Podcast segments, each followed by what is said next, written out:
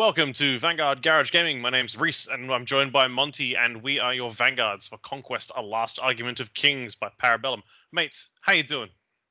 Ah, so well, Reese. So well. Hello, uh, hello, everyone around the world, uh, and everyone tuning in. Really, really pleased to be here. Yeah, and now this one is an incredibly special episode. Um, all the stars aligned, you know, the constellations and the planets were is exactly where they should be, and the tribal drums began to pound in the background. Uh, we are bringing you a W'adrhŭn faction focus today. Oh boy. Now, before I start dumping my absolute unbelievable joy at coming through this faction and, and bringing it to you. I just want to paint everyone a picture. I knew this would be a long haul. I've got a well brewed cup of tea just waiting to perk me up. I've had a long, long day. Um, next to my cup of tea, I've got a freshly cracked bottle of beer just just to transition into and behind them all i've got a pint-sized glass of water because of course listeners important to stay hydrated um, and look it's all it's all here i feel like a boy scout getting everything ready, and I am not sorry in any way, shape, or form because this is got to be fantastic. It's going to be good. Now we have everything obviously to look at, and this is going to be a huge step forward for Conquest. Um, the W'adrhŭn bring about the first of the army special rules, and we're going to go really, really in depth into how that is meant to operate how it does operate, how the army works around it, um, and then we're going to go through the the um, the units, the regiments, and the heroes that are getting released first, and then we'll start to touch on some other things, a bit like we did with our, our previous faction focuses we did back in you know our early days of uh, of the the podcast, and we want to sort of just touch on a few different ones, um, and then we'll probably come back um, fairly quickly after this, once you've all listened to this episode, with sort of more compact thoughts on um, the different characters and different units that will operate. Um, we'll more than likely um, get a character focus out very quickly for you guys, just so that as the stuff starts to rock up at your door, because we are in pre-order period at the moment for these things, um, you have sort of an understanding of where the units can go and where your warbands can go. Absolutely, absolutely. And look, we Reese, we discussed this quite in depth, and huge thank you to Para Bellum for releasing these rules early. We're actually recording uh, a little bit earlier than we normally do, uh, mm. just in case, just so everything is tip top and ready to go. Yep. Um, and look, we sort of discussed, you know, what do we want to do for this sort of reveal show? You know, hashtag hot off the press. Do we want to uh, become guy that reads book?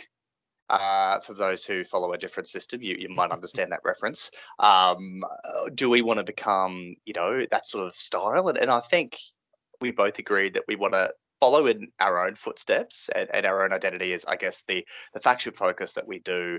Keep it pretty much contained to wave one, W'adrhŭn.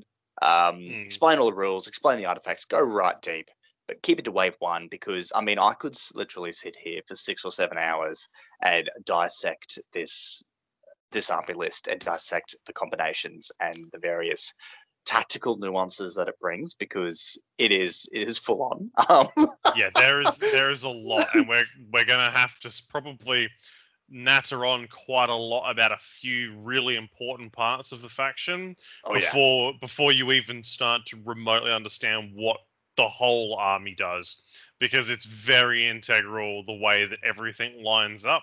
Um, and Para Bellum have done an amazing job with this army. It's probably one of the most polished um, factions on release that I've ever seen in any game ever. So I'm really, I'm really keen to see um, feedback start coming through once people have gotten the models, built the models, and played a couple of games, because the wave one releases are great because they give you the perfect starting ground and then the next um, wave which i think will be up for pre-order in a month and then available the following month adds the last few things that give you a little bit of variety but also stay really really strong in the way the faction works Oh, absolutely. I mean, we've got so much to unpack. I mean, strap in, ladies and gentlemen. Strap in is all I'm going to say. But in terms of commentary about the the actual unit quality in this wave one release, you're 100% right. It's they're all fantastic. There is absolutely no chaff. There is absolutely no duds in the mix. Um, every single unit coming out is a viable tactical option Yep. that you can play in, in, in a top table game. The and almost, I mean, I'm, I'm just going to say almost army wide. That is the case, and it really is that the entire list is polished. And as you said, um, you know, it's the, it's the most complete army rules that you've ever read on release. And look, I, I, I probably would say I'd agree with you. It's just the internal balance is sublime. Yeah, they've done a good job. Now, let's let's let's get cracking, mate, because we've got so much to cover. Yeah, okay, we So can we can much natter on. I agree. All right, now the important thing that we're going to start with is the army rule for the W'adrhŭn. Now, this rule, I know it's been spoken about a bit in especially the hobby hangouts that Para Bellum have been doing um, lately. Plus, I think it's been mentioned a few times in the Discord in a very broad sense.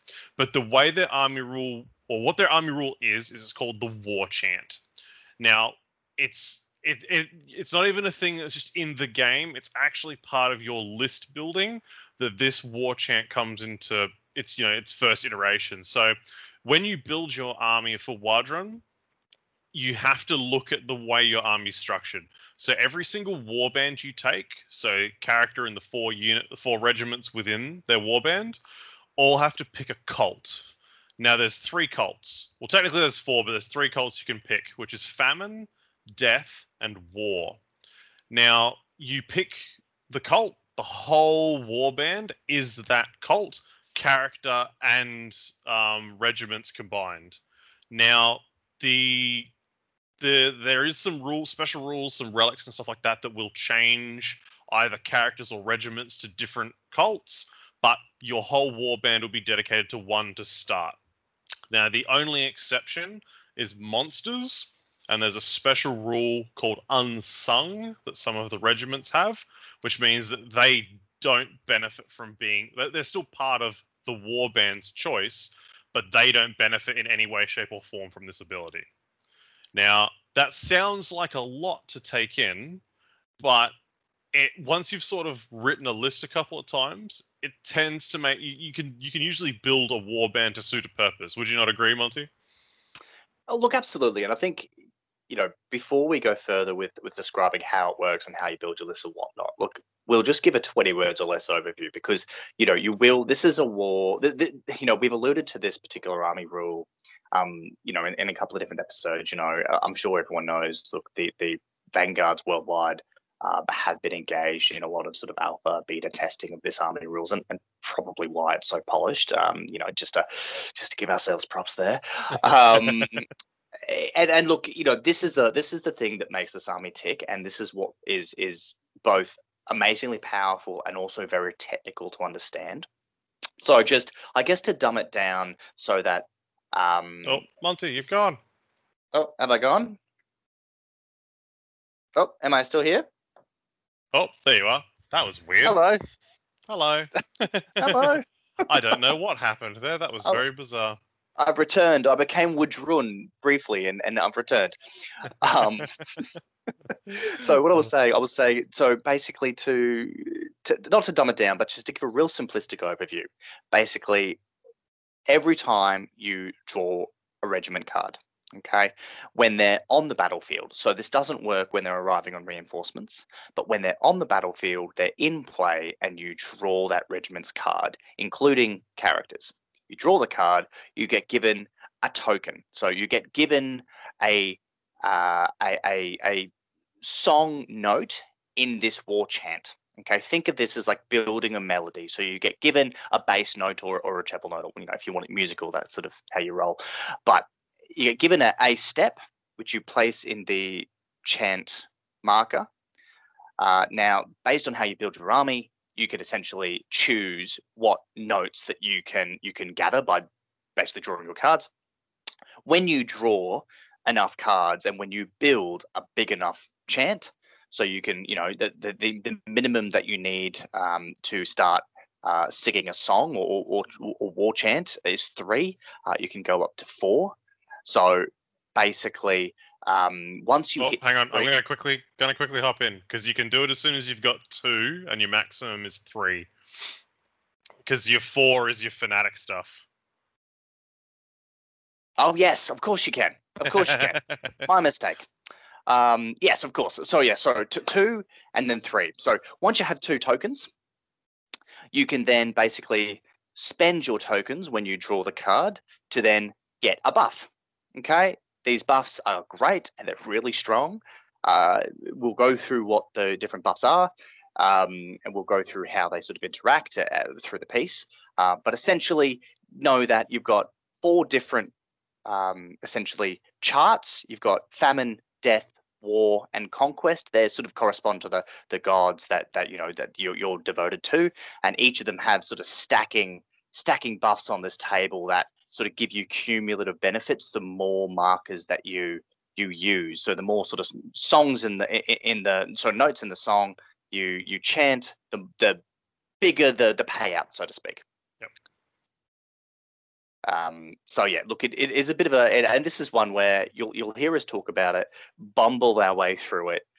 the the best advice I could give you is to just look at this chart, read the rules for the war chance, read the chart again, read the rules again, read the chart again, and after about four or five repetitions, it will sink in. And then once you get it, you'll never lose it, and it's actually incredibly simplistic on the table once you i guess you just once you get familiarize yourself with how it works and and, and what sort of buffs you accumulate so you know since we've been playing the first time we played it both of us had just a, a, a, a head scratching um, look in our face the whole time Yeah, Um, getting getting used to it does take a little bit, um, because you need to be aware that every time you draw a card, before you do anything else, before you do draw events, before anything, you place a marker in your sequence. So you draw a unit, say it's dedicated to famine. As soon as you draw that card, you go, oh, it's a unit for famine.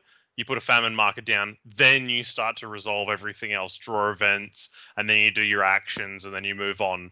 Um, and yeah, getting into the habit of going, oh, because you know we've played for ages, like over a year now with our armies, where you you know the next card that's coming, and you just draw it, place it next to the unit, and do your thing. But you need to be aware with the W'adrhŭn that when you draw that card, um, you have to place that marker because the the the, the follow up to how Monty was explaining before is as soon as you hit three markers, you have to chant the battle cry. So um, you know, it's the, basically every third unit, uh, you know, ignoring obviously monsters and uh, unsung units, will pulse this battle cry, um, and the, and their regiment will gain the buffs that are listed in the table. Uh, but and, you, and and characters and characters so monsters uh, characters will just um, you'll, you'll add a token um, you'll have to sort of jimmy around to make sure there's only three Yeah. in there um, but, but they won't they won't sort of pulse it it only works for regiments yeah, so the character the characters will give you a token, but they don't have to chant the battle cry. Um, and if you would go over three, you just pick one of your old ones, get rid of it, place a new one equal to the the character, because it's only ever a character that's going to cause you to hit that point. Um, so you'll just have to. And again, this is one of those things where you, reading it word for word is one thing, playing it out takes a little bit of getting used to, and then it all makes sense. Um, now, once the important thing, right, is once you've got your three tokens, you then chant the battle cry. Or obviously, you can do it if you've got at least two, but it follows the same concept. So what you do is, and Monty mentioned it before, there's the fourth cult, which you can't dedicate a warband to, but there are some special rules and some units that worship it, which is the cult of conquest. Now, conquest marker gets placed on the conquest track, but when you would chant the battle cry, you have to take the conquest markers you have and place them on any other cult. So they basically transform into the other cult markers. And then It's from there, card. yeah, exactly. It's a wild card. It can be used for anything. Um, and then after that point, you then choose to either chant the battle cry that uh, the, the unit belongs to, uh, or the, the yeah the regiment belongs to, and you discard the th- up up to the three tokens, and then it gets the benefits cumulative cumulatively down the table. Or they can choose to uh, chant conquest, which means you have to discard at least one chant marker from each cult or from different cults to gain the bonus, and then you get rid of any excess if you if you had any excess to um, markers. So that's the way it works. You chant your battle cry, you chant conquest, you pick or you pick what which one you want to do, you gain the buffs, and then those are active until the end of uh, until the regiment's next activation actually. So um, that's an important thing to to note because there are a couple of the abilities that are really really good and they don't just they don't just stop at the end of turn. They carry through until your next until you next activate that regiment.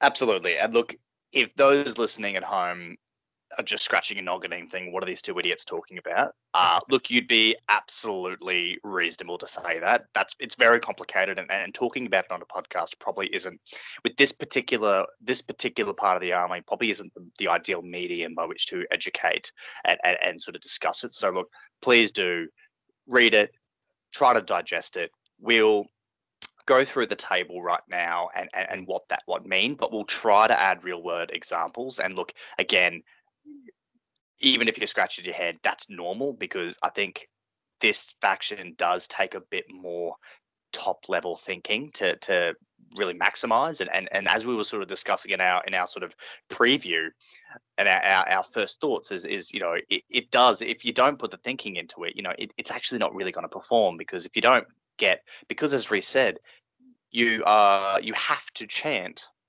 and you have to use up your tokens and get the buff for the third card that you draw, or the third regiment that you draw. And of course, if that's a regiment that is not active in the battle, or if that's a, a, a, unit that won't really use the buffs that you're giving it, well, it's a, it's a, it's a waste to draw. You've you've lost that entire bonus, and you have to start building it from scratch. So there is there is intricate play involved getting the order of activations.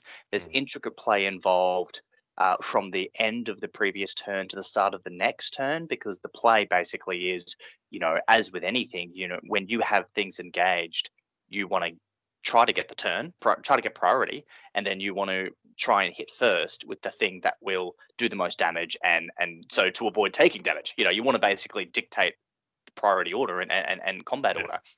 So the way that these buffs work is that you you, you really want to try and, and and place tokens at the end of your last turn so that come around the first activation of your next turn you've got the tokens you need to go ham. Yeah yeah exactly. If you planning ahead for your next turn so that you've got two tokens sitting there and your your first card is the unit you really want to amp up um, takes a lot of finesse.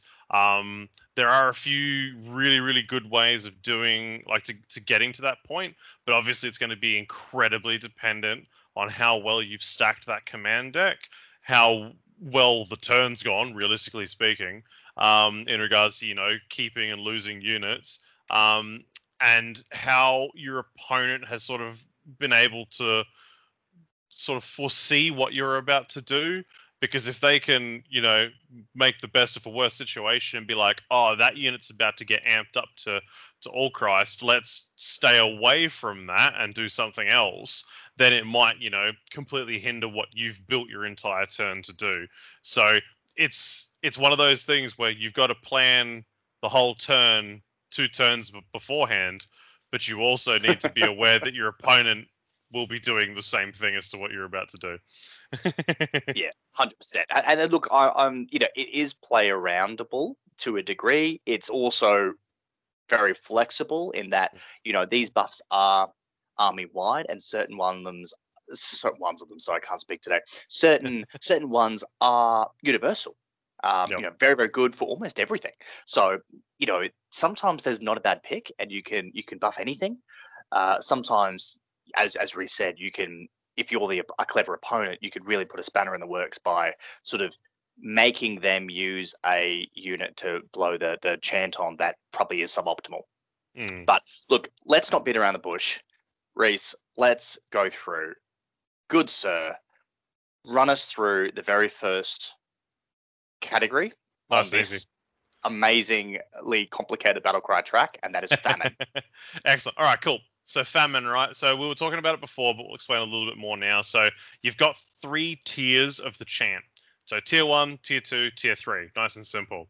tier one requires two markers, so you need to have at least two markers of the cult that you're you're about to, or the ability you're about to pulse, for it to even even go off. If you've got one marker in three different things, you're gonna you're gonna struggle, and that's why the wild card of conquest comes in handy. But uh, for two markers, if you are worshipping the cult of famine, when the regiment would count as inspired, it gains plus two clash instead of plus one.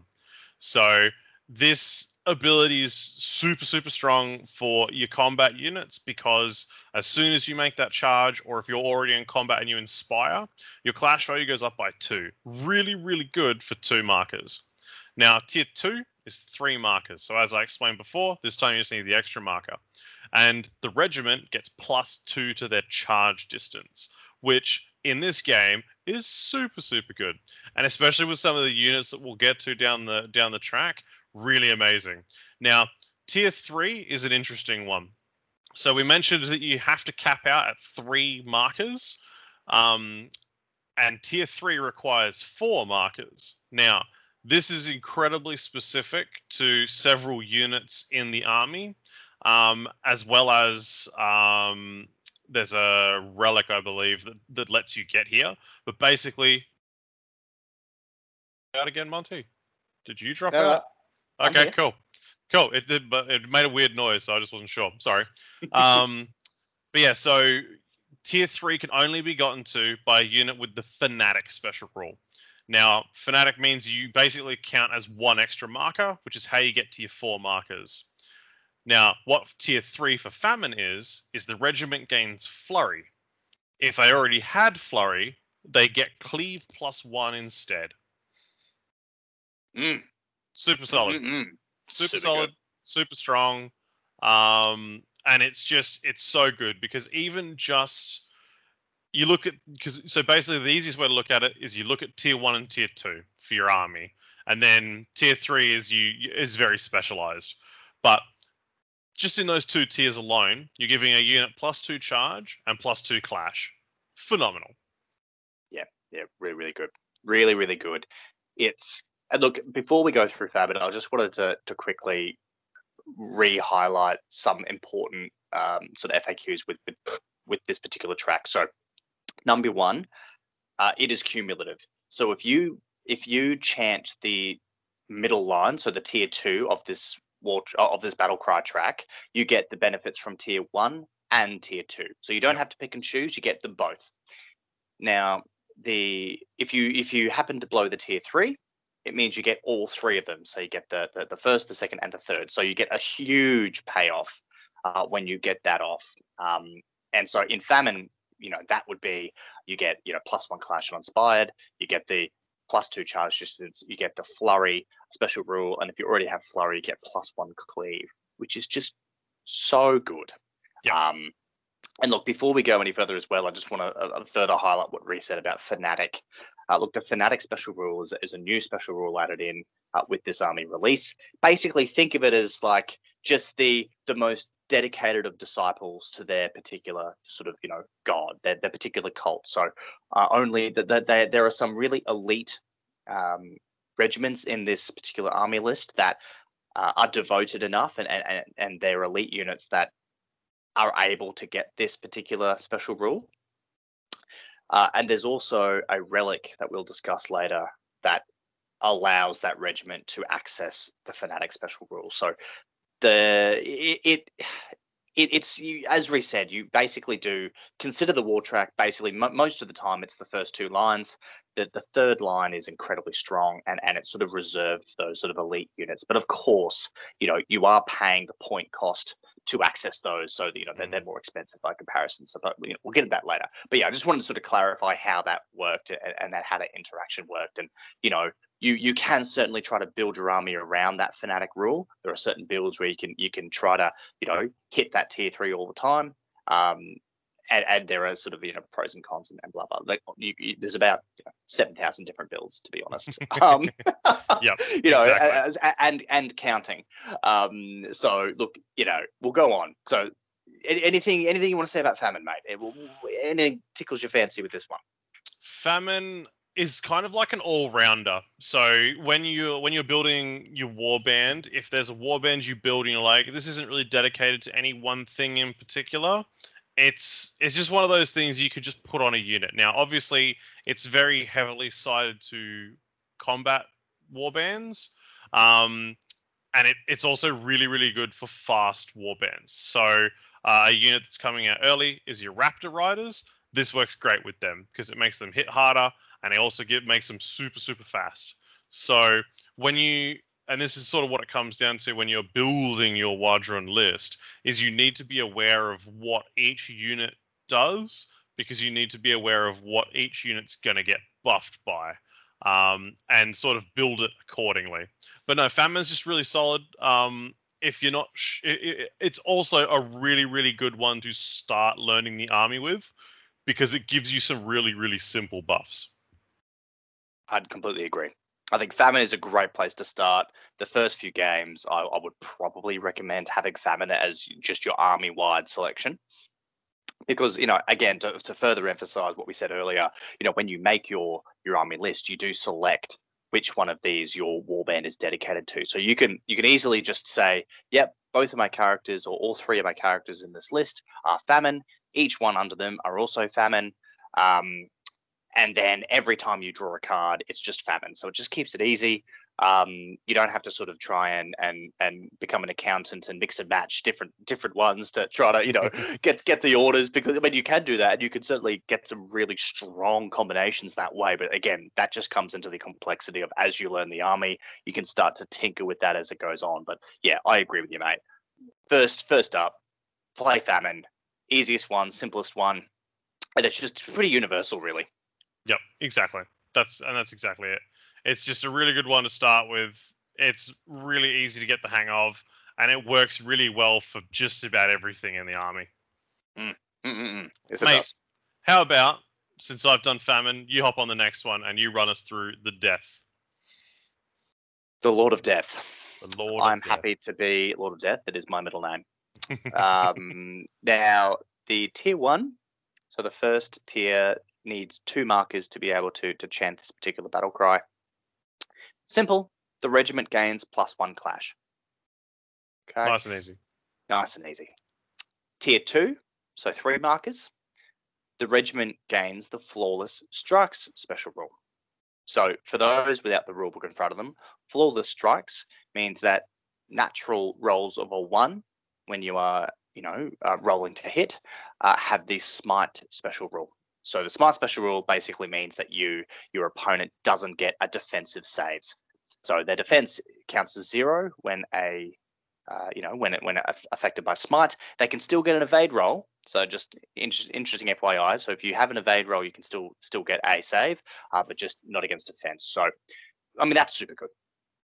Yeah, it's really good. Super. Nice and easy to start with. Yeah, super super good, super killy. Uh, pretty pretty much what it says on the tin. Um, and now tier three. So this is four markers. So this can only be achieved either. Uh, and and you know, we'll go into a little bit later, but either by yeah, okay, well, you know, what, I'm not going to go into it right now. But this particular rule is the regiment gains the deadly blades special rule. Yep. Oh, mama. It's great. It's super, super, super good for your tier three bonus because you just straight up give a unit, no matter what it is, as long as it can get to that tier three, it just gains so much more output against those heavier infantry, brute, cavalry, and monster units. Because Deadly Blades, for anybody that, that is 100% sure or not familiar with it, is if you inflict a hit on a unit with more than one wound, each hit is two wounds. Yeah. So exactly. So if you're hitting anything that is uh, a brute, anything that's double wound infantry, anything that's cavalry, any monster, every damage is basically double damage. Yeah. So it's it's and, and every one of them calls a resolve check too. So it's it's in its current form, Deadly Blades is incredibly strong. Um, and look, it makes the death track an incredibly appealing option for just a go ham and kill stuff list. Yeah. Exactly. No, it's um, it's it's where the death track is very much a hey, I really need to mash face, and this track will let you do it with a couple of really good units. Um, you'll be laughing because the plus one clash is solid. So whereas famine gives you inspired counts as two instead of one, this just gives you straight up plus one clash. So you're still getting the same um, as if you were famine basically, but because it's an inherent clash value, things like your impact hits go up um, because your base clash goes up by one, um, not just inspire.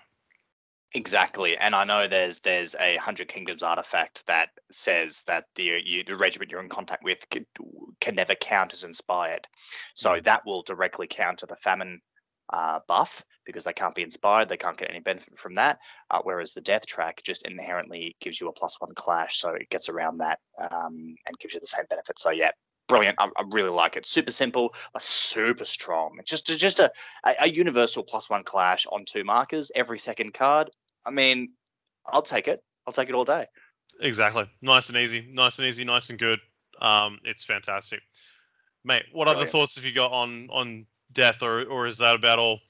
Oh, it's. I mean, you can't see me right now, but I've got a smile on my face. Um, death is it's pretty good.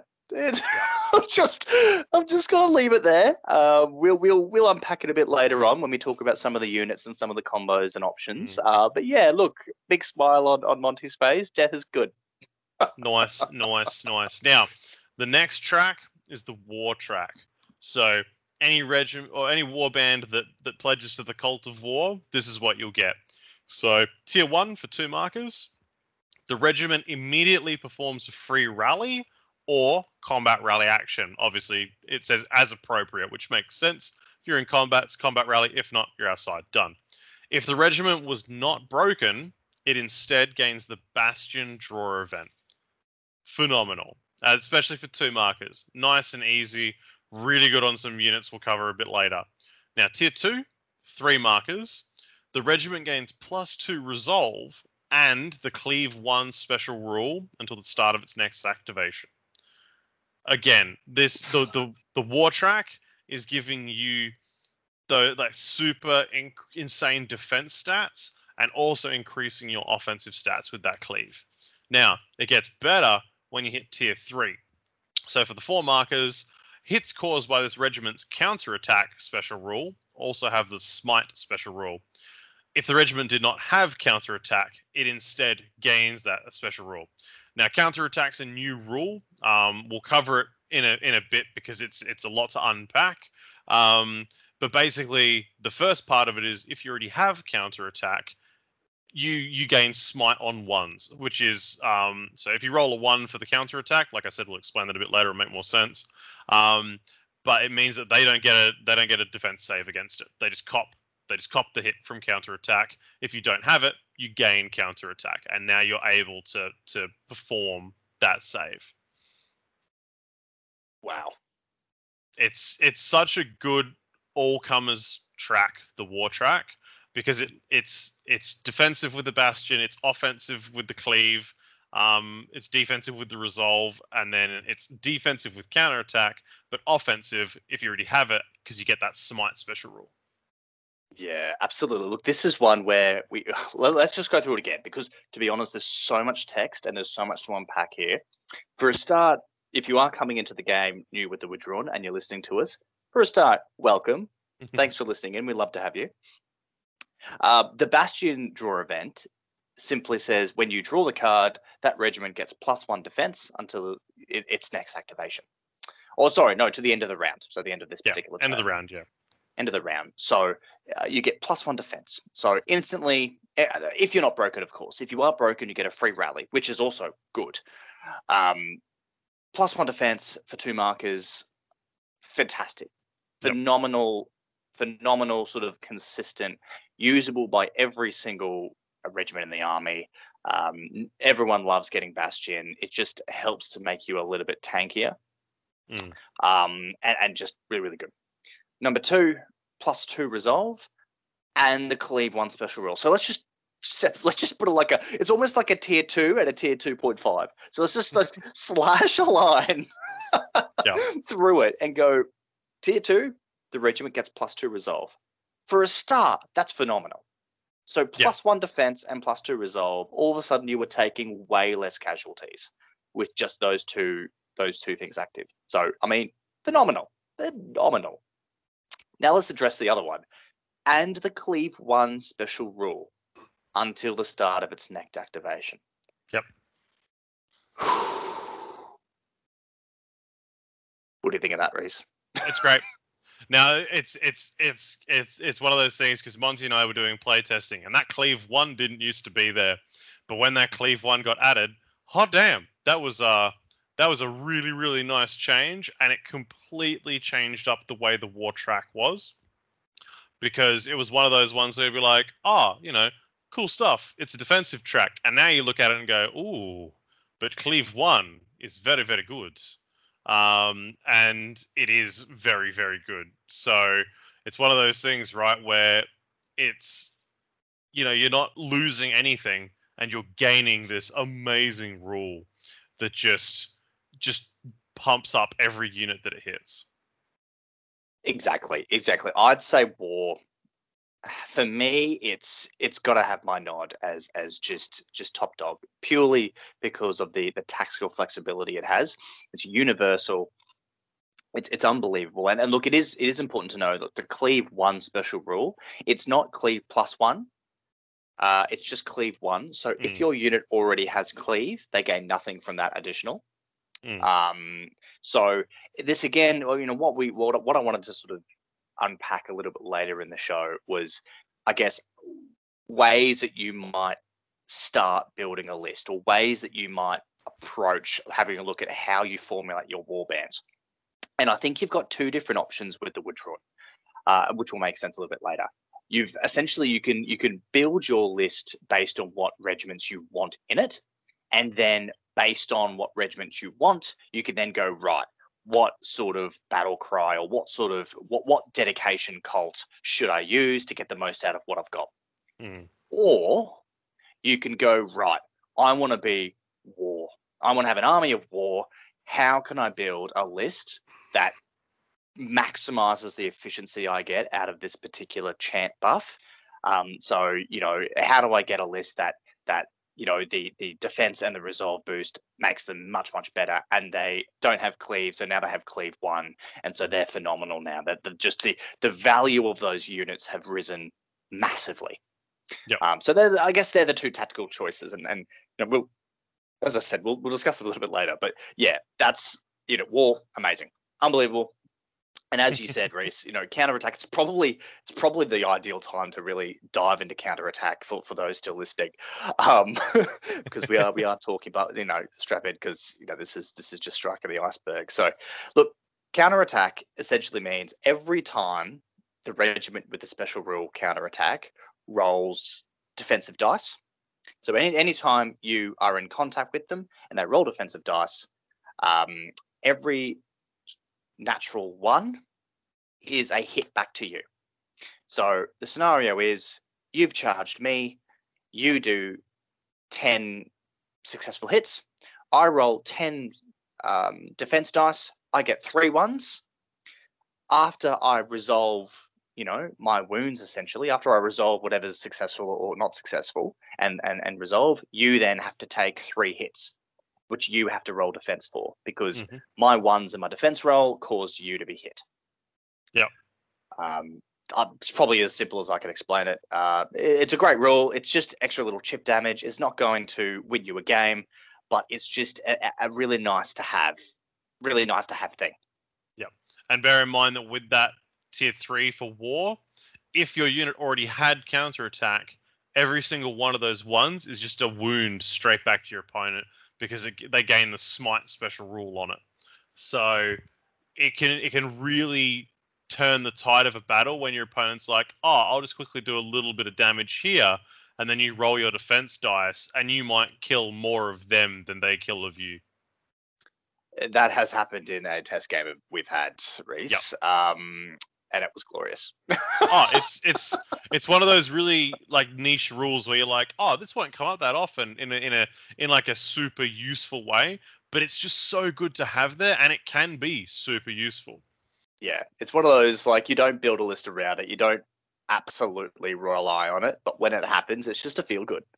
Yep. Brilliant. Okay, look, that's war. Love it. Final thoughts before we go on? Mate, it's good. And it's it's really good uh, for I think one of the war bands that we'll talk about um, or touch on a little bit later, um, because it just gives a few of the units in that war band everything they need to become borderline obnoxious. Yeah, I know exactly what you're talking about, and I agree. It's it's delightful, and I just want to rub my face all over it. Mate, Um, well, yeah, I'm with you. how about instead you hit us with the conquest track? Absolutely. So, in our earlier ramblings, we talked about this sort of secret option number four. So, the conquest track basically, you can access it a couple of different ways. So, technically, any regiment in the game can access the conquest track. So, the way you do it is you need different markers from the other tracks to essentially go on the conquest track. So you you you you can't just say have two different famine tokens and then go on the conquest track. You have to have a famine token and a death token to then blow the level two. So does that make Yep. sense? You can't have you can't have double ups. So you can have if you have one famine, one death, one war, you can then get the three marker um, uh, usage for conquest because you have three different markers for that. Or if your regiment is dedicated to conquest, which a couple of them are, and there's a couple of sneaky ways to to get that special rule added, you then just naturally draw conquest tokens, which just makes it easy. So, taking us away, the tier one benefit for conquest, the regiment and any characters in that regiment gain plus three march, while the regiment is resolving a march action. Super good. We'll come back to that. Tier two, the regiment gains plus one evasion. Good. Super solid. Yep. Tier three, and this is a very corner case. Uh, quite difficult to achieve this one. Uh, difficult than the other ones, but we'll read it through. The regiment may perform an additional action, in brackets, normal rules apply. Add one conquest chart marker to the sequence at the end of that regiment's activation. Yep. Okay. It's probably That's- probably important to start with that one and then work our way Yeah. back up. yeah, yeah. Let's be honest. That's like if you're building for conquest, this is what you're looking at. Okay. So, Reese, what? How do you unpack this? What? What? What's your sort of twenty words or less? All right. So, as we've sort of alluded to before, and we'll probably have to touch on it after we've done this, but getting to tier three is quite difficult. Getting to tier three conquest is even more difficult. And I think the fact that it gives you the ability to do three actions with a single regiment is well worth it because when you get there, it gives you something super powerful that nothing else in the game has um, shy of like free actions and stuff, obviously. But the way this works, right, is you could march, and bear in mind that you would then have the plus three from tier one, uh, and then you could, I don't know, take aim and then perform a volley action. Um, you could inspire, clash, and then charge. Um, you could march, march, march, as far as I'm aware, unless there's a unless there's an FAQ that they do for that. But to my understanding, March is the only thing you can do more than once, not Mm. twice. Um, you could take aim, fire, and then march backwards um, or sideways, or you could uh, clash, kill something in combat, take aim, volley. So there's so many different combinations, and it because there's you know, because there is fairly limited numbers of actions, it's just coming up with the correct combination at the time that works for what you're about to do with that regiment. Yeah, absolutely. It just massively increases that unit's efficiency, uh, the output that unit can do. Uh, while, you know, parentheses, normal rules apply. So you can't clash twice, as, as Reese beautifully pointed out. You can't inspire twice to get double the benefit. You know, you do have to play those normal rules, but that flexibility to go, you know what, I can't make that charge, but I'm going to make this march first with plus three.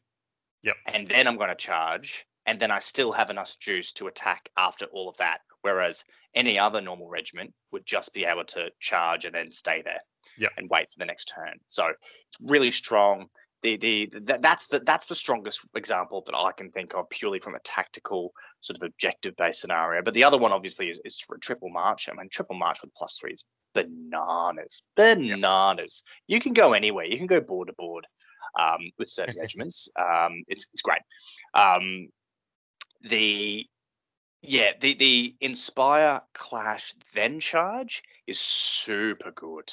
Yeah. super good because you can clear whatever's in front of you. If, if, if obviously situation depending, of course, you can clear what's in front of you. You can then charge what's behind them to stop them getting on the objective behind you.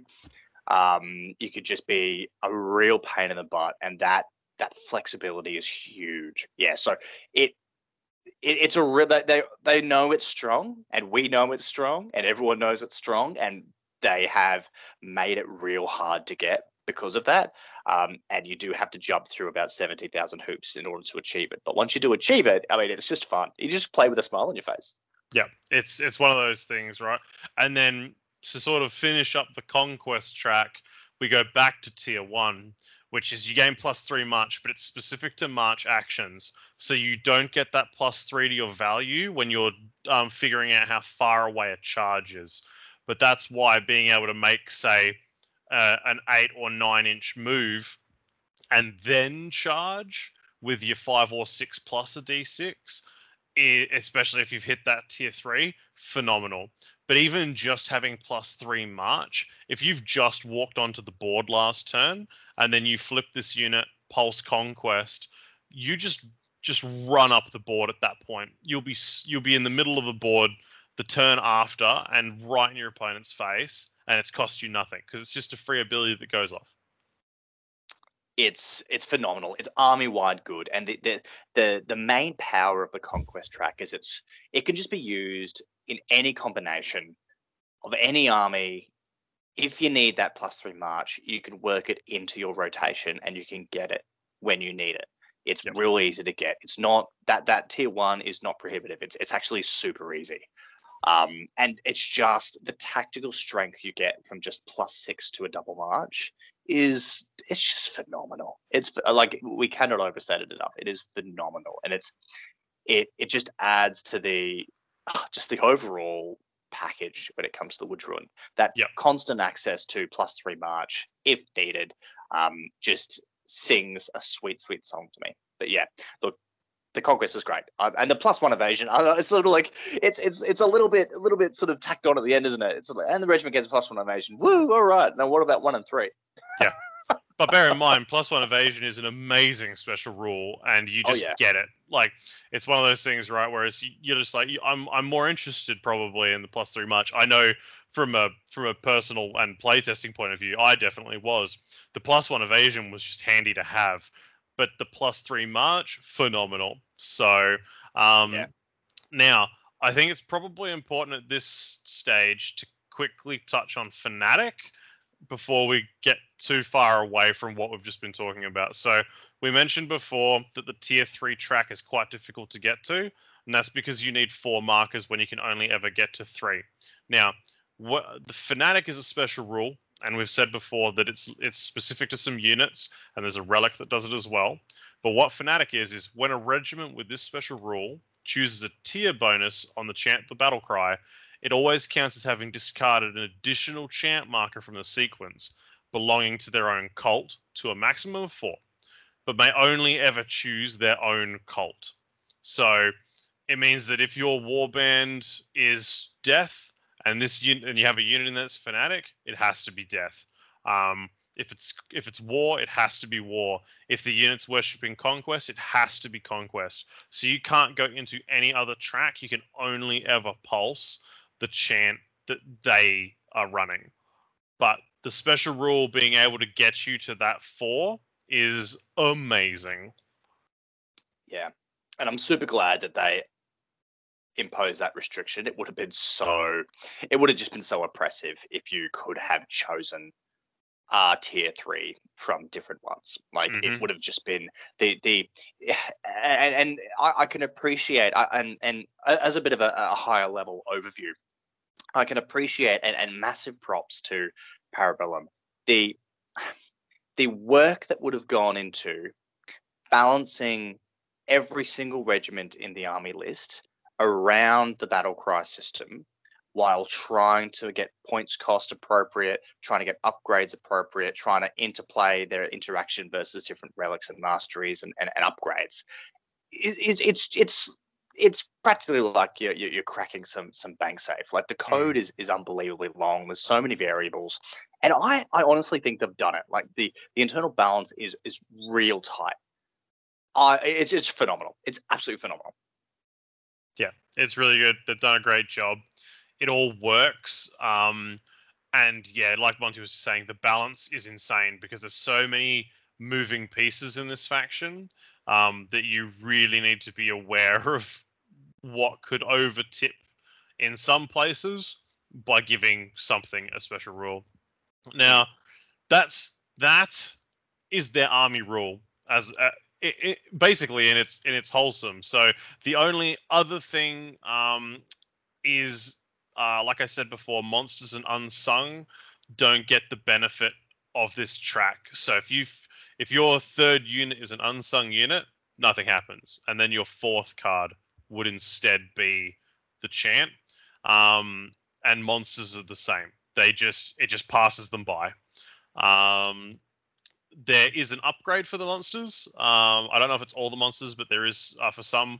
They can actually worship the cult of conquest, um, but I don't think they. Sorry, yeah, they don't give you a marker, but they can chant the battle cry. So that's an important thing to to note for the monsters. But the unsung units, none of this really matters to them. But that is just the W'adrhŭn's army rule. Yeah, it took an hour um, plus to go through it, uh, Yeah. and I think we needed to because in terms of this army's, in, in terms of this army's tactical uh, battlefield uh, gameplay, it really is about this chant, and it really is about this this battle cry table, and and you know everything you're doing. This is a leading component of your thought process behind your, your order activation, behind your movements, behind your calculation of intended damage you know everything that you do and, and all the, the the hundreds of individual choices we make in order to to win a game or, or, to you know during the game of any war game you know this basically takes front and center so Mm. you know when playing this army uh, new players don't be discouraged if you feel like you're just not getting it and you feel like it's just not clicking because as i said it is it adds well, when you're already trying to learn the tactical ins and out of, of what does inspire mean and, and and how do I charge and, and you know how do I flank something you know to add this overlay on top of that is a huge ask for a new player. So it, it, it is just a I think we just have to acknowledge that elephant in the room. We have to say look it is a lot. It's gonna take time you need to digest it but once you do and once you get that familiarity it then just adds a massive feather to your bow. Yeah, exactly. And yeah it's it's um it's probably been said I, I well i know it's been said a few times in the discord but W'adrhŭn don't play like orcs in any other any other war game these are these are a new breed of orcs. They're super tactical. You you really need to be paying attention but don't don't take that as like a daunting run away from the W'adrhŭn and playing them once you've played them a few times they're super comfortable to use um, they're actually quite forgiving at times as well um, and you'll you'll have a blast with them because even just our proxy games for playtesting were heaps of fun and everything can just spin on its head from turn to turn. Yeah, exactly. And because uh, a key tactical thing to note is because these buffs aren't cast by spells, you know, there's no disruption. There's no way that your opponent can stop you getting these things off. Uh, they're inherent part of the of, of your army. Um, they will go off, and they will cause some pain and some tears and some frustration up, up, up, over from you because they, you know, if you do them in, in, in sequence and, and right, some of them are just so strong Mhm. that you know you've got a smile on your face and your opponent is crying and also laughing at the same time because that was fantastic. So. No, Exactly. brilliant. I think we've covered it. I think we've covered it again. And look, you know, if you want to put yourself through um, that grueling slog, rewind the episode, listen to it all again, um, and maybe then you'll understand it. If you get it, brilliant. We'll move on. Um, and, and look, what next thing should we talk about? Because there's, as we said, we, we could so talk much. for days. Um, uh, do we want to touch on the specific tactical retinue change for Conquest? I think we will. So the with the as with all characters and their retinues in the existing factions, uh, W'adrhŭn have one as well, um, and this one is called the Tactics of Conquest. Now, unlike say the Masters of the Flesh one that the Spire get, where it's an additional one they can choose from, this one replaces tactical. So W'adrhŭn can't take the tactical retinue and the bonuses that it gets. Instead, it's this. Now, that's not a bad thing because it's basically the same thing except for one of the tracks. So, tier one for uh, Tactics of Conquest is the character in any regiment they have joined can reroll a failed, um, one failed resolve die per rank in Tactics of Conquest. So, exactly the same as Tactical Tier 1. Uh, tier 2 is the character in any regiment they have joined count as following the Cult of Conquest. So this is one of the ways of getting something in your army to be conquest. And tier three is the character in any regiment they have joined gain the flank special rule. So again, same as tier three tactical from the rulebook. Um, so it just gives you uh, uh, basically another way of getting to conquest, and also, as with tactical, a really good way of getting flank on a unit. Now, tier one's five points, tier two is 25 points, and tier three is 35 points. So it's 65 points all up um, for for the track, which is what 10 points, 15 points more expensive than tactical from memory. Uh, I think it's 10 points more. I think normal tactical is 55. Yeah, there you Um, go. So yeah, And look, I will just interject, just in regards to the Spire, you, you don't have any choice. So you have to, you you exchange your Arcane Mastery for Mastery of the Flesh. So you can't. ah, okay, there you go. That makes sense. so it's the same basic thing. But, but anyway, um, so yeah, I, I think this is brilliant. It, as you said, mate, it, it gives you um, this fantastic flexibility to just take any unit, or sorry, any regiment, and essentially make them conquest. Combined with the artifacts for fanatic, you could basically just turn something on if Yep. you want it turned on. Uh, if you don't want it in one of the other tracks and you really like, this is my tactical flex piece. I'm going to do this combo. I'm going to get these guys triple moving. I'm going to get these guys triple actioning.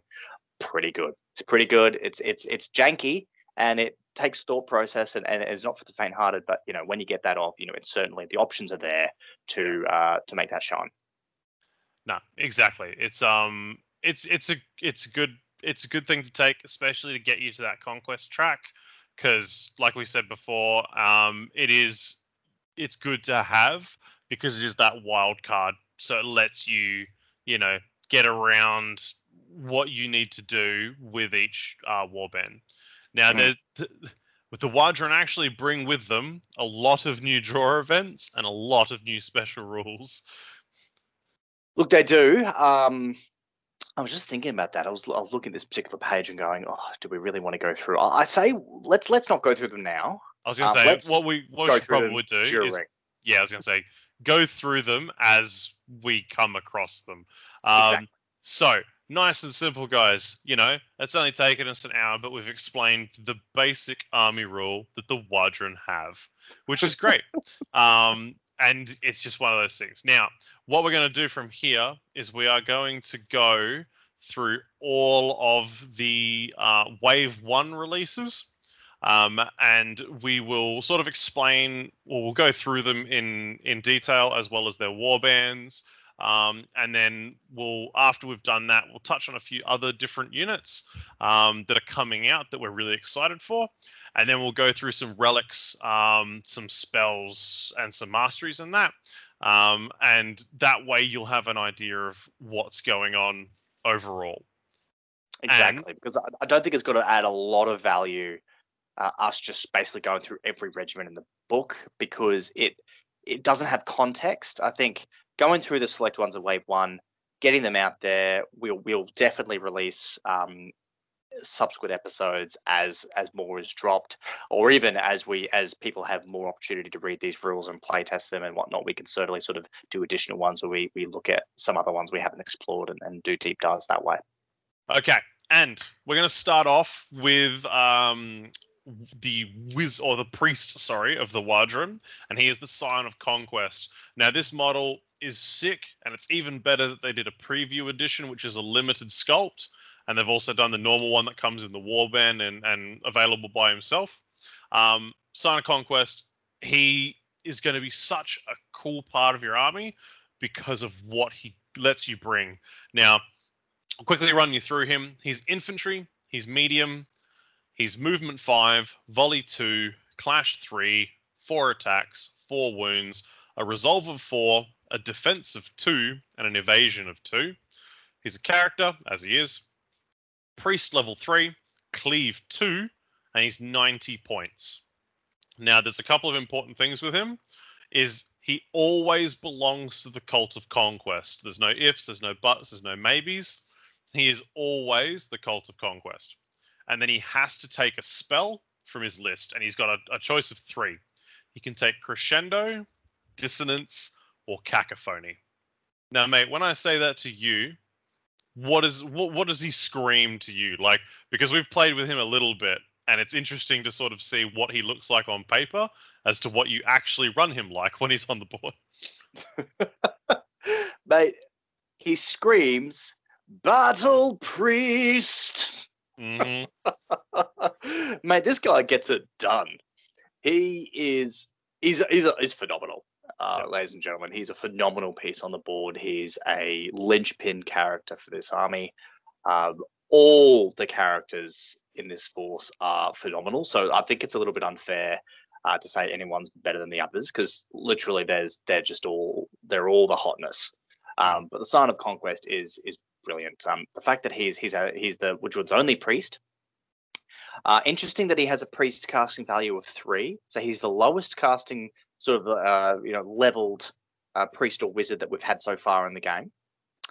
Uh, so he's so what that means is that whenever you cast a spell um, or a prayer, I guess if you're a priest, mm. um, the you can only roll you roll three dice and you have to get sort of one success to cast the spells. So a little bit more unreliable than some of the others, but let's not go there right now. But yeah, look, from what I gather from that, Cleave 2, Clash of 3, so Clash of 4 on Inspired, four attacks. I mean, he's well and truly contributing some good amount of, of, of damage, just raw damage through each turn. Yeah, exactly. Now, his three spells are all, I think, in my opinion, very, very good. Mm. Um, and so I'll run you through them now. So the three that I mentioned before cacophony, crescendo, and dissonance. So, cacophony is a 12 inch range, it has a casting difficulty of four, and it's scaling. Now, its effect is the target regiment and any attached character stands may not resolve draw events other than decay until the caster's next activation. Mm. How does that make mm. you feel being a Spire player, mate?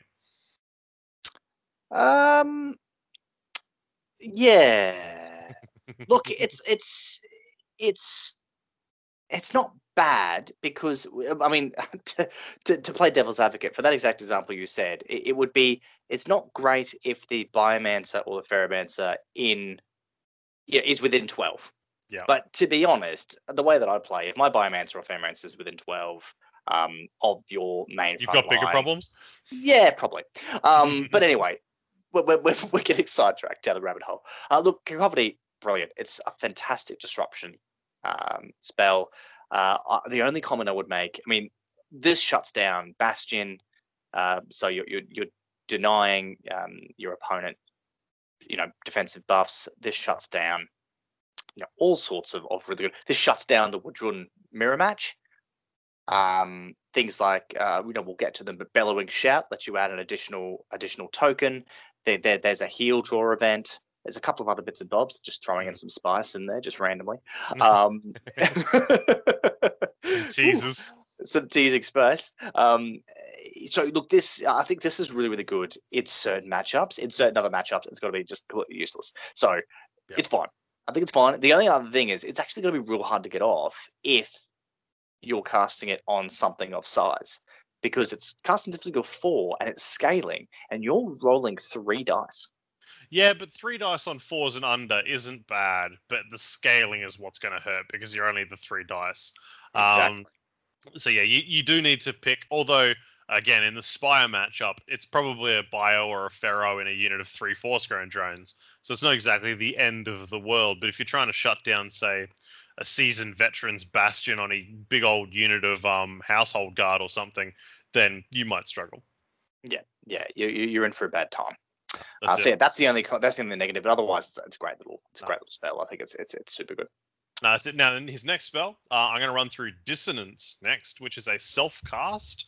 Again, with a, cast, with a casting difficulty of four. And the way this works is until the end of the ca- uh, caster's next activation, each time an enemy spellcaster attempts to cast a spell onto a regiment within 12 inches of this caster, or attempts to cast a spell while within 12 inches of the caster, after rolling for success and before the result is calculated, you may discard any number of chant markers from the sequence, discard a die of your choice for each chant marker discarded this way. So you can straight up just nuke your opponent's casting. Oof.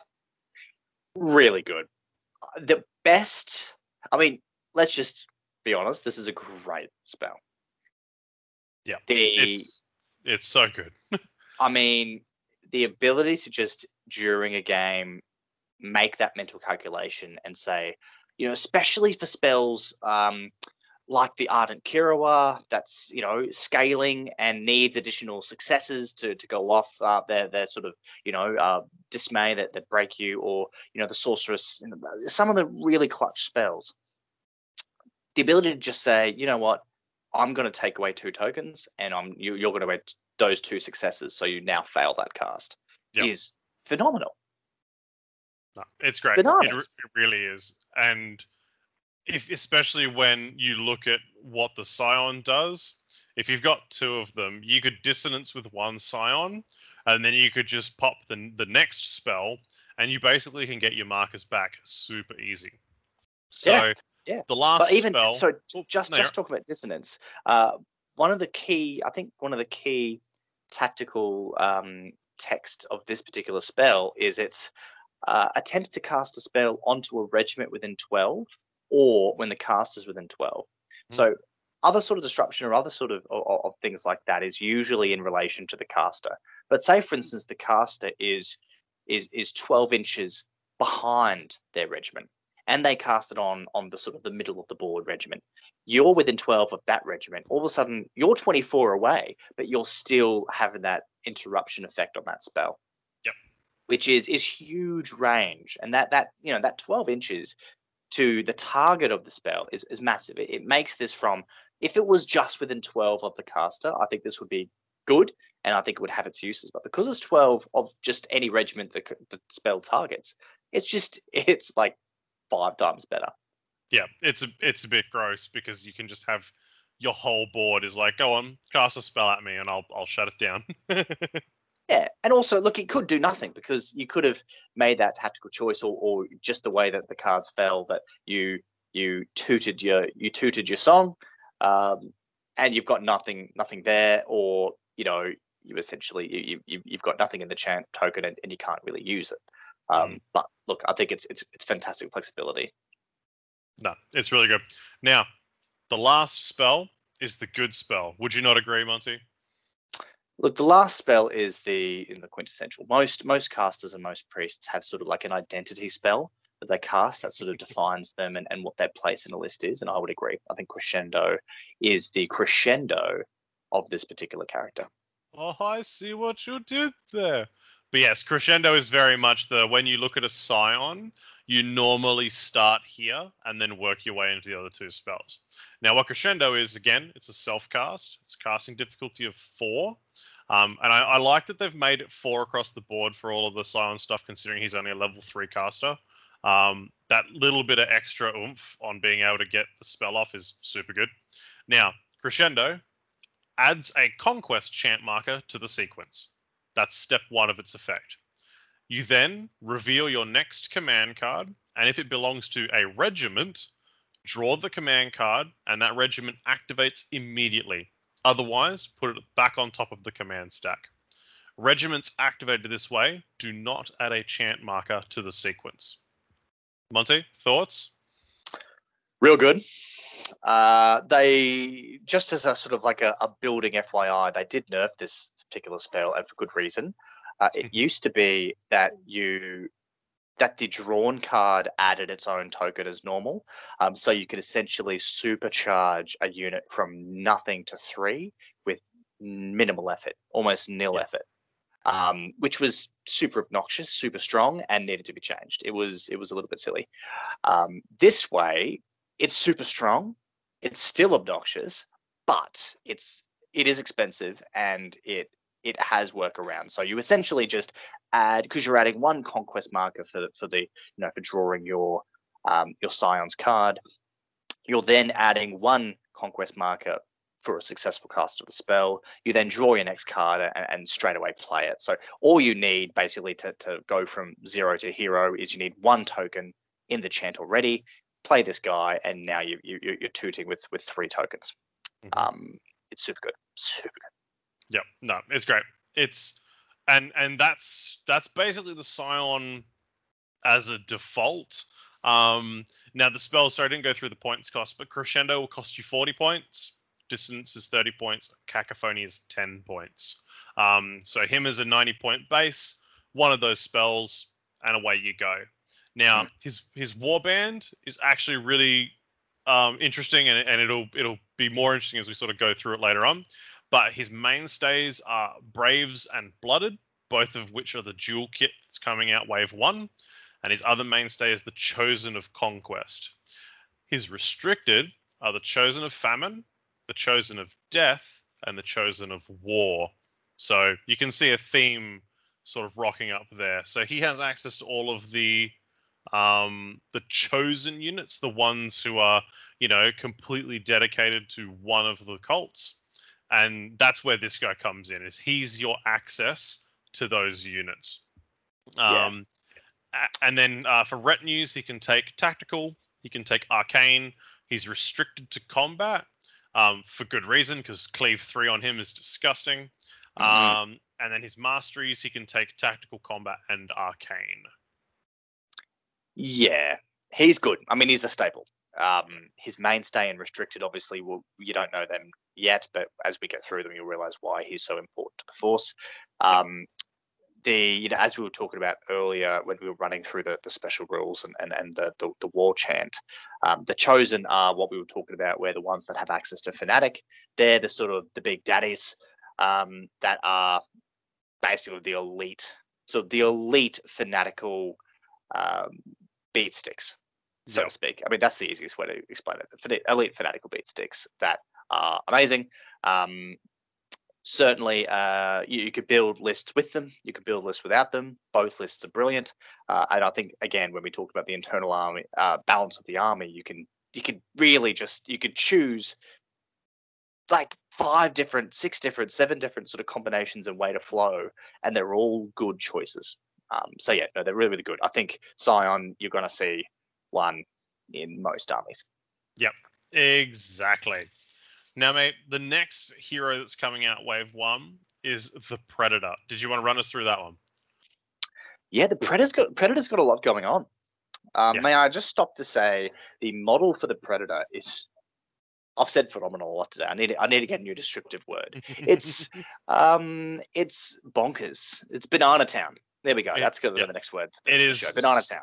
It is it is so good, and I didn't. I, I had a thought in my head. I like the Predator's going to be cool, and then when I saw the model, you just you couldn't even like it's stepping on a dinosaur head. It's got this big ass crossbow. It's just it it's so cool. Yeah, it's got those big dready, almost Uruk-hai uh, vibes to it. Um, it's it's it's all the boxes for me as a model that I just desperately want to get and paint, and uh, and I soon will. So, yay. Um, but look, yes, let's run through it. There's a lot to unpack. So the Predator is an interesting one where it, it like a, f- a few other uh, characters in a few other armies, it comes in both an infantry and a cavalry form. Yep. So uh, you can go the Pred on foot or the Pred uh, riding um, a shock and horror, a raptor.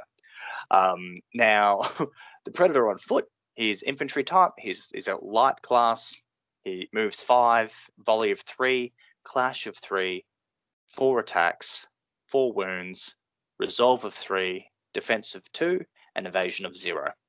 And his special rules is barrage three, which is 24 inches, armor piercing one, and deadly shot, and fiend hunter, which means you can re-roll your hits versus monsters. Yep. So that's the foot guy. Brilliant, brilliant model. The predator riding a raptor is a light cavalry, moves nine, volley of three, clash of three, six attacks, three wounds, three resolve, defense of two. So we lost a wound. Interesting. um, put him on a raptor. He's he's a little bit less hardy. Um, barrage of three, same, same barrage, barrage of three, 24 inches, armor piercing one, deadly shot, and fiend hunter. So same same Yep. special rules between them both. Realized I didn't have to read them twice. Um, so so key takeaways. Uh, so let's let's talk about the foot guy first because that's the one we'll get access to first. Yep. So foot guy, um, brilliant. He's great. Um, really really solid. He's he's quite solid in uh, volley. Obviously, you, you look at his volley stat three, so he's four on inspired. Um, as you as you will soon go through, he does come in with some some tasty ranged options. So you're going to use that volley. Yep. Uh, and the fact that it's barrage three at 24 inches with armor piercing one and deadly shot means that he against certain targets is just going to do a whole lot of damage. And I wouldn't be surprised, you know, in certain certain situations where he does half of the wounds inflicted of the regiment that's firing with him, um, just because he's is you know he's banana Yeah, no, he's great. And yeah, so uh, important thing to note is the ranged fire is amazing. AP one and deadly shot, as well as fiend hunter on this guy, is mental because deadly shot on say an, an abomination or a Mountain Jotnar, oh boy, it's gonna rip some wounds off that thing. Um, and it's 24 inch range as well, three shots, volley three. It's amazing. Um, and yeah, the the the the the model itself actually encompasses all of that really really well. Um, Mhm. and the the predator itself is probably going to be a it's either going to be a very integral part of your army or it's going to be a very integral part of a part of your army as we sort of go through its warband in a bit um, because what it gives you access to is something that every you know everyone will look at it and go oh that'll be sick. And it will be sick because i've played it and i've tested it and it's great. Um, and the, the predator letting you do that is just even better. Um, but mate run us through the rest of it. What else have we got? Absolutely, absolutely. So look, the predator, um, it may select, so it doesn't have to select, but may select one of the following draw events as a way of the hunt. So the law of the predator basically is um, basically the, the hunt leader uh, hunts and, and, and basically commands the pack uh, as they hunt. So this is quite thematic, and, and that sort of comes through with the identity of the predator as, as the, the the model that unlocks or the character that unlocks the ranged. So these are like the the skirmishers. They they've got some movement jank. They're they're ranged. They've, got a couple of big boy dinosaurs in there as well. It's just it's just all good. But look, I'm getting ahead of myself. Um, way of the hunts. So you've got fire in advance for 20 points. So fire in advance. Uh, if you didn't already know, um, essentially you can uh, if if the volley action of the regiment that you so so basically you, you- you play the draw event, you draw your next card, um, that regiment activates, and if they do a volley as the second action, they can then have a third action of a free advance. Yep. Um, so it's pretty darn strong. Um, shout out to our, our good friend Nathan, who is basically just the guy who plays Fire in Advance. Um, in every list he writes, I'm pretty sure he's scratching his head, going, "How could I fit Fire in Advance into this list?" Because it is it is his favorite pastime, and I love it. I love it. So it never change, mate. Um, and uh, and True Shot for 20 points. So True Shot is a new rule, and you'll have to correct me, Reese, but I'm not going to scroll back up. Essentially, right. the from what I remember, uh, it basically means that regiments do not count distance as um, concealing the shots. So, by what that means is you don't get half shots from distance. No, so that's strong arm. So you you close. In that case, I should have rolled up. So lead us away, Reese. What is so? so true shot, true shot. The draw event for true shot is uh, word for word until the character's next activation, the regiment they have joined gains the sure shot special rule. Now, this is where we have to go back to a, the the core rules, but sure shot is again word for word stands with this special rule never count their volley as obscured by intervening regiments or terrain. However, spells and long range can still obscure targets. There you go. See, that's why you're the rules guy, Reese. um, you're keeping it real uh, as the rules guy, and I just I just talk the fluff. It was um, only fresh in my mind because I knew it was going to trip me up, and I was like, I'm going to get this beforehand, and that way. I love it. I love it. We're the perfect team. Mate, teamwork makes the dream work.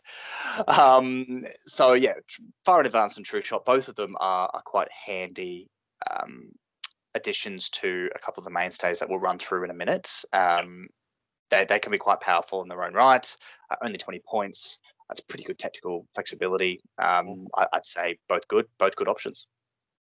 Both very good options, uh, especially mm. with the combos you can do with um, the way that True Shot works paired with some other stuff. Um, mm-hmm. But f- and Fire in Advance is always a solid option when you're using ah. uh, when you have a ranged unit. Absolutely, Fire in Advance is is brilliant. It's it's really quite really quite cute. It's a cute little tactical thing that until you've played against someone who uses it well, you don't really appreciate what it is, and then you do it and you go, "Oh yeah, that's that's, that's what cool. it can do." uh, that's it. uh, exactly. Brilliant. so that's what the two characters we've done. Uh, yep. And look, we they're the the two characters that are coming in the, I guess you know, quote unquote wave one. Mm-hmm. Um, now, I guess the, the, the next logical choice is to to go through sort of the wave one regiments. For sure. Now, how about having just spoken about the the cool little combos you can do? We start with hunters. Now, hunters hunters are a mainstay option for the predator. Um, they can also be taken um, in other spots in the army as well. Now, they're a light infantry. They're part of the dual kit, which is hunters and slingers. These guys are basically your orcs with their big throwing spears. Um, the kits look great. Um, the whole aesthetic of the force looks, looks, fantastic, and they've really accentuated this with like the sort of fierce poses these guys have with those big ass spears. But yeah, light infantry, their movement six, volley two, clash two, one attack, one wound. They have resolve of two, a defense of one, zero evasion. Um, they have a barrage one, 14 inch range, armor piercing one, deadly shot. And they have a special rule called strong arm. And they're 145 points for your three stands. Now, each additional 45 points, they can take a stand and a leader for 20 and 10 respectively. And then they can also take one of the following options, which is a skirmisher or a tracker, both of which are great. Um, and uh, they they both work really well in this unit.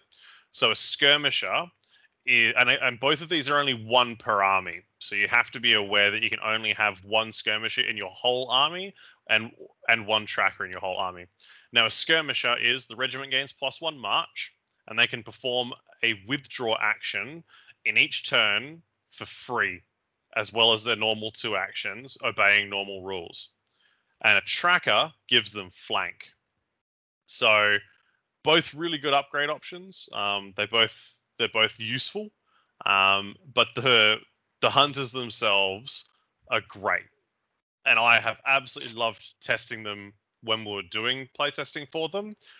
and they went through a couple of different tweaks, and they're just in a really really nice spot.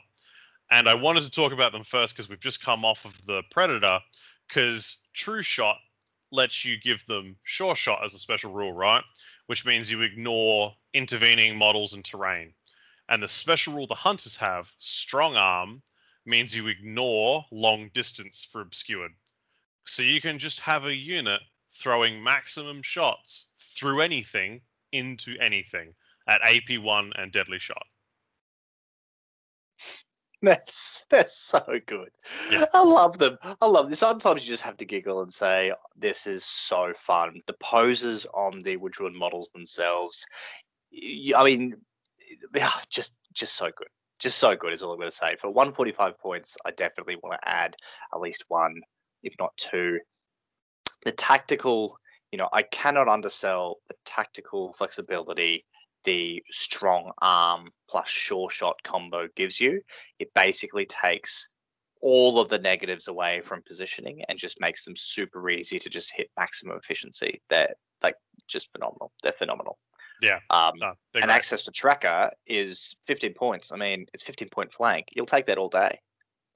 it, you'll take uh, they're a light infantry, so that you, you're rolling first turn for them, whether you get that on or not. I mean, with my rolls, I prefer to have flank, and if I've got one unit I really want to get on the board, it's these guys, so they can get up to where I need them to be, and that's why fire and advance is also helpful because you get you could move, fire, and then move again from memory. I'd have to double. Yeah, if your Mm, second yeah, act, if your se- yeah, if your second action's a volley action, yeah. So you could move into 14 inch range, throw all of your spears, and then move back. So you're not in 14 inch range, which realistically means your opponent can't get to you. And you just keep doing that every turn. You just keep stepping forward, throw spears, step back. Stepping forward, throw spears, step back. Or if you've got a unit in front of you, you just have a predator with sh- with um true shot, and you just go, oh, I'm going to shoot through my own dudes, and these big spears just come hurtling through, um, ignoring you know rules um to hit you. I don't need physics. I have a Yeah. massive spear. I mean, I like to think they're just sort of aiming at the perfect sort of upward trajectory. So they're like just yeet it into the sky and, and you know, have a cup of tea uh, for a minute and, then wait for the fears to just fall perfectly downwards and strike their foes. Um, yeah, look, these guys are great. They the, the fact that they have armor piercing one, deadly shot, the strong arm means that they don't um they, they shoot their full shots at their full Yeah. range. So Yeah. that's huge. So 14 inches, any other range unit in, in, in the game, um, up until this point, 14 inches is, is, is considered really low because they're only really at max efficiency when they're shooting from seven. And if you, as a lot of you will know, if you're shooting a range unit from seven, um, you, you, you're not going to be shooting for long. no, Um, whereas these guys are 14. The fact that they, you know, that they can they can do all that jank as well with sort of increasing how much they can shoot through. The fact that they have deadly shot means that if they, you know, you can line these guys up basically behind your your anvil in the middle of the board. Uh, your anvil could be engaged on something really juicy on the other side, and you could just shoot straight straight through them. Say, for instance, Avatara, super tough, super strong. Uh, these guys are just making Avatara blender for breakfast. Yep. Um, like, just see you later. Like, I've played games where I've gone entire games and only lost two Avatara stands. Um, hunters will come in and just laugh at them. So, Yep. Deadly yeah, shot. deadly shot. It's going to be scary good. Yeah. Um, and yeah, so that's that's the hunters guys. Like they're just you've got a couple of ways to play them. They do their job. Sure, they're really fragile, but as long as you play them smart, you can do so much work with them. Um, and hell, if you you chant them conquest, they have a nine inch move and then a four and a half inch back step um, on a fire and advance. So amazing, absolutely amazing. Absolutely, and also if you if you give them a standard bearer plus one for the second move, so you could move, fire, backstep five and a half inches. Mate, give them a skirmisher, gives you another inch. Done. There you go, six and a half inch. you, you, you're yeeting back faster than you're going forward. exactly. Crazy. Um, Yeah, now that's the great. That that that dual kit, like I said, it's it is a dual kit that builds the hunters, and the other unit that it builds is the slingers.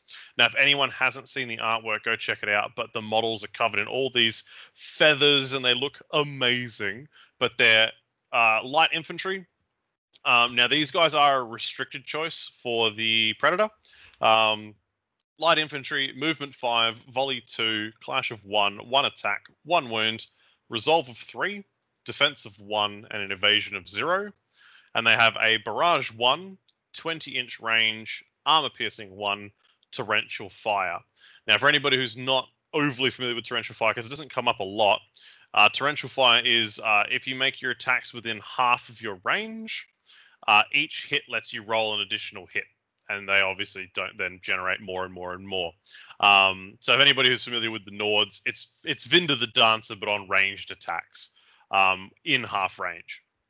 Uh, the unit can take a leader, additional stands, uh, and then its two special upgrades, of which you can only ever have one, is a skirmisher. So again, the plus one march and the free withdraw, or a bullet carver. Now the bullet carver is a really interesting piece.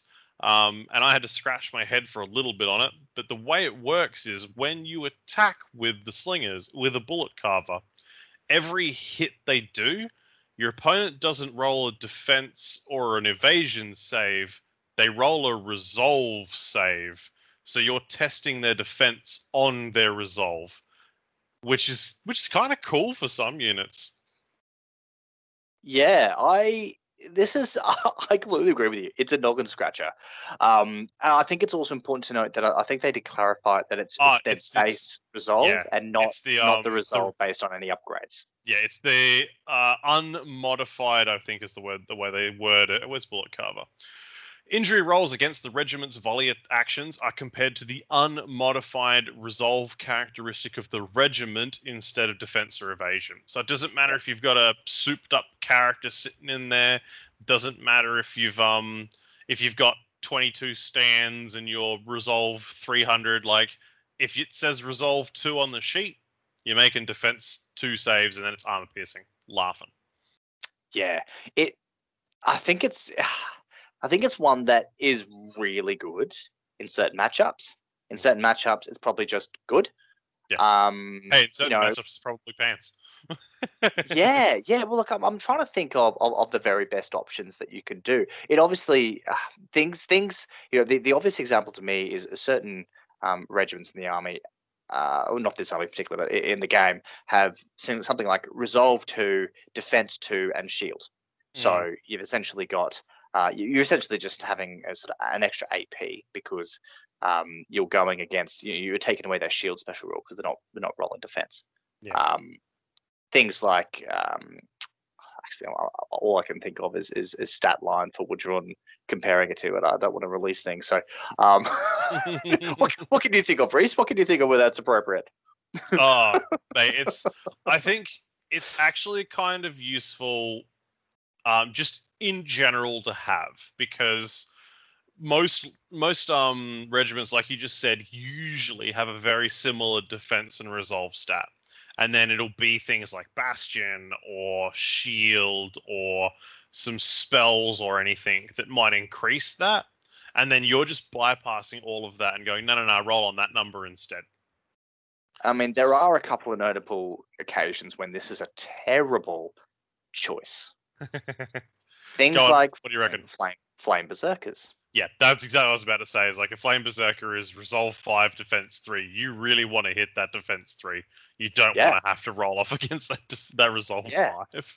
if I was a Dweg player and someone said, "Oh, I've got I've got bullet carver," and I said, "Brilliant! How much points did you pay for that? Twenty Yeah. points. Oh, I'll give you twenty points of my army. Thank you very much."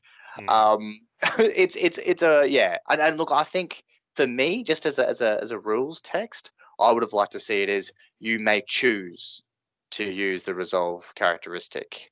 yeah, for sure. I So think I think that would have been choice. really nice.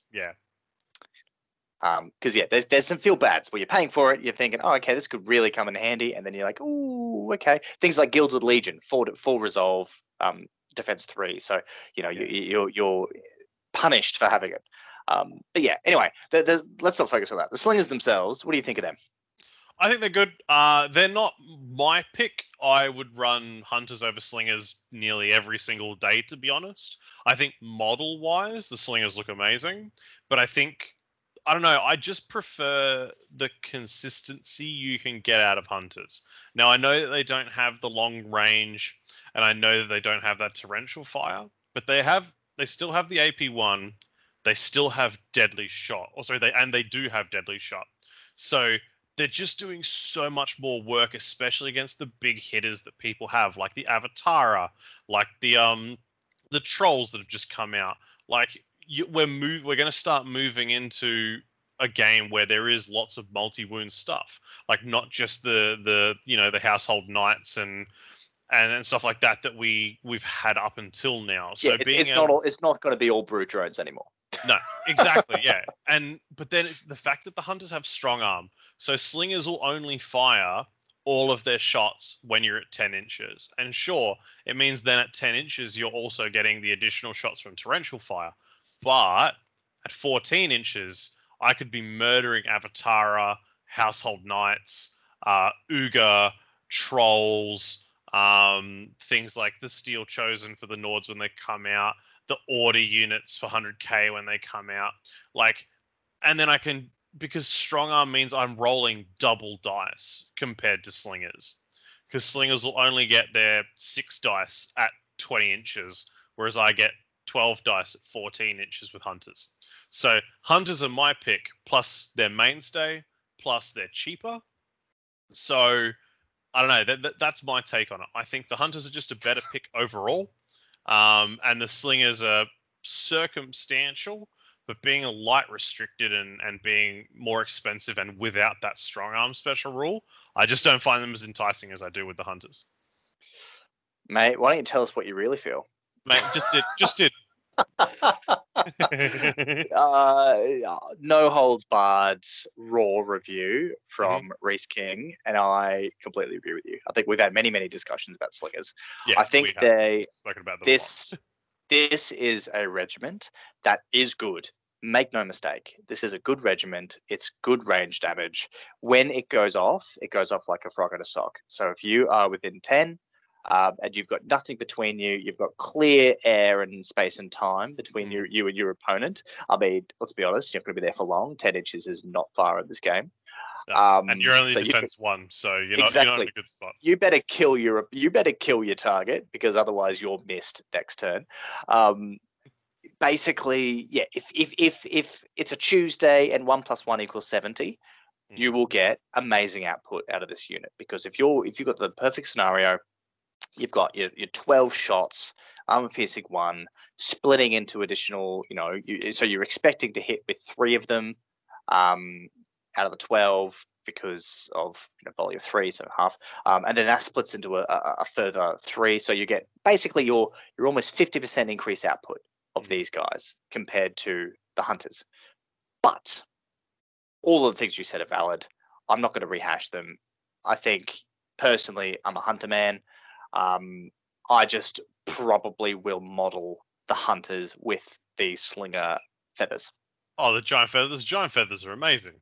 Giant Um, feathers are, are, are the best. Giant feathers most- is where I'm at. In fact, yeah, I kind of just want to live beautiful. my life that way. Just, you know, I'm in professional attire. What about the giant feathers? Yeah, just roll with it. Yeah, perfectly fine. Now, mate, that's that's one of the dual kits we've gone through. Um, hunters and slingers. How about you hit us with the next one? Yeah, yeah, yeah. And I feel like it was false advertising because we came into this saying and everything's amazing, every unit is great, and then the first, the second one we talk about, we're like, yeah, a little bit of a poo poo. Um, you know what? It's not a poo poo. It's just, it's, it's think of it as an appreciation for how much we like its, uh, its brother in the box. Yeah, exactly. Exactly. Brilliant. Okay. Well, look. Speaking of brothers and boxes, we've got the other two regiments coming. So you know, dual kit. You've got um, you've got the hunters and slingers, and the next dual kit is the braves and the blooded. So, I mean, these are both phenom- phenomenal. You know how much I love both of these units, Reese. They Oh, are mate, both. for for a basic infantry in an army, these things are fantastic. Yep, I'd say best calling it best just dodgy infantry spam you've ever seen. I Yep. think just for dodgy infantry, not not like the Elite stuff. I think they are just bang on amazing. So let's start with Braves, um, and then we'll move to Blooded after. So Braves, they are medium infantry. Mm. So they have a movement of five, volley of one, clash of two, one attack each, one wound each, resolve of two, defense of two, and evasion score of zero. They have the support special rule, the shield special rule, and the bloodlust special rule. And they Mm. come in for 115 points with 35 points per stand, 10 points for a standard bearer, 5 points for a leader, and they can choose to have one of the options presented below. There is only one option presented below. Uh, that is a champion, uh, and that's at 15 points. Now, the Yep. champion gives the units the Fury draw event, which is plus one attack per engaged stand. Yep, really nice. Just as an added little bonus. Plus one attack per engaged stand. Great. So good. So good. Mate, what do you think of them? I think they're great. I think uh, they're everything a Nord Raider wants to be in life, um, and everything a Nord Raider isn't. Um, and I just think for for the points you pay for them, they are fantastic because they're such a great chaff unit, but they also can do some work because they're not complete garbage. Like they are, they've got a spot, they play well, they've got some decent defensive stats. The only thing that lets them down is bloodlust because they have a fairly low resolves um, stat, but at the same time, that's not exactly a bad thing because you will want them in combat at some point, either to hold something up, um, just to be there to be a speed bump, or um, to actually, you know, try and put some damage on something. Yeah, look, that bloodlust is more of a hindrance than you're probably playing it out to be. I've Mm. played these guys quite a few times, and that bloodlust can be crippling. Um, essentially, the ruling on bloodlust is you have to basically, when you start the unit, before you make any activations, you essentially, if they've got bloodlust, you roll a dice. If you score, or sorry, if you fail to beat your resolve score, so if you get Mm. above your resolve score, you have to make uh, two movement actions or, or movement actions as you're able in the closest possible route towards the closest enemy regiment. Yep. Um, crippling. Crippling if you're holding an objective. Or you have to charge, right? If you're close enough Yeah, to or, enemy. or, or yeah. charge if eligible. Yeah, yeah, absolutely. Sorry, yeah, I missed that. Yeah, yeah, sorry. If you're if you're within um, you know, charge distance, essentially theoretical charge distance, you have to charge as your first action. Yeah. Um, and of course, if you don't make the charge, say for instance, the, the scenario is they've got a movement of five. Say for instance, you're situ- situated 11 inches away from me. I activate.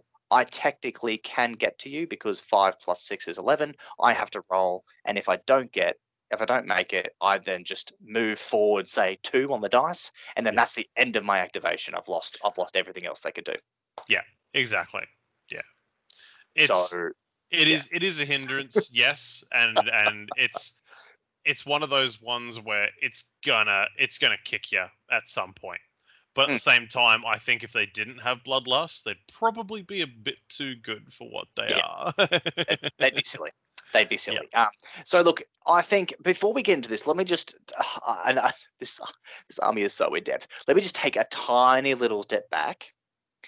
Quickly chat about the hunters and the slingers. Quickly, I know we talked about them to death. Uh, Mm. We didn't mention their interactions with the war track and the songs that you can play to buff your units. And while I don't want to sort of I'm not going to run through every regiment with every possible interplay because we're, we're literally here till 3 a.m. in the morning. Mm. Um, the ranged units, it's important to know, they don't get anywhere near the benefits as the melee units get.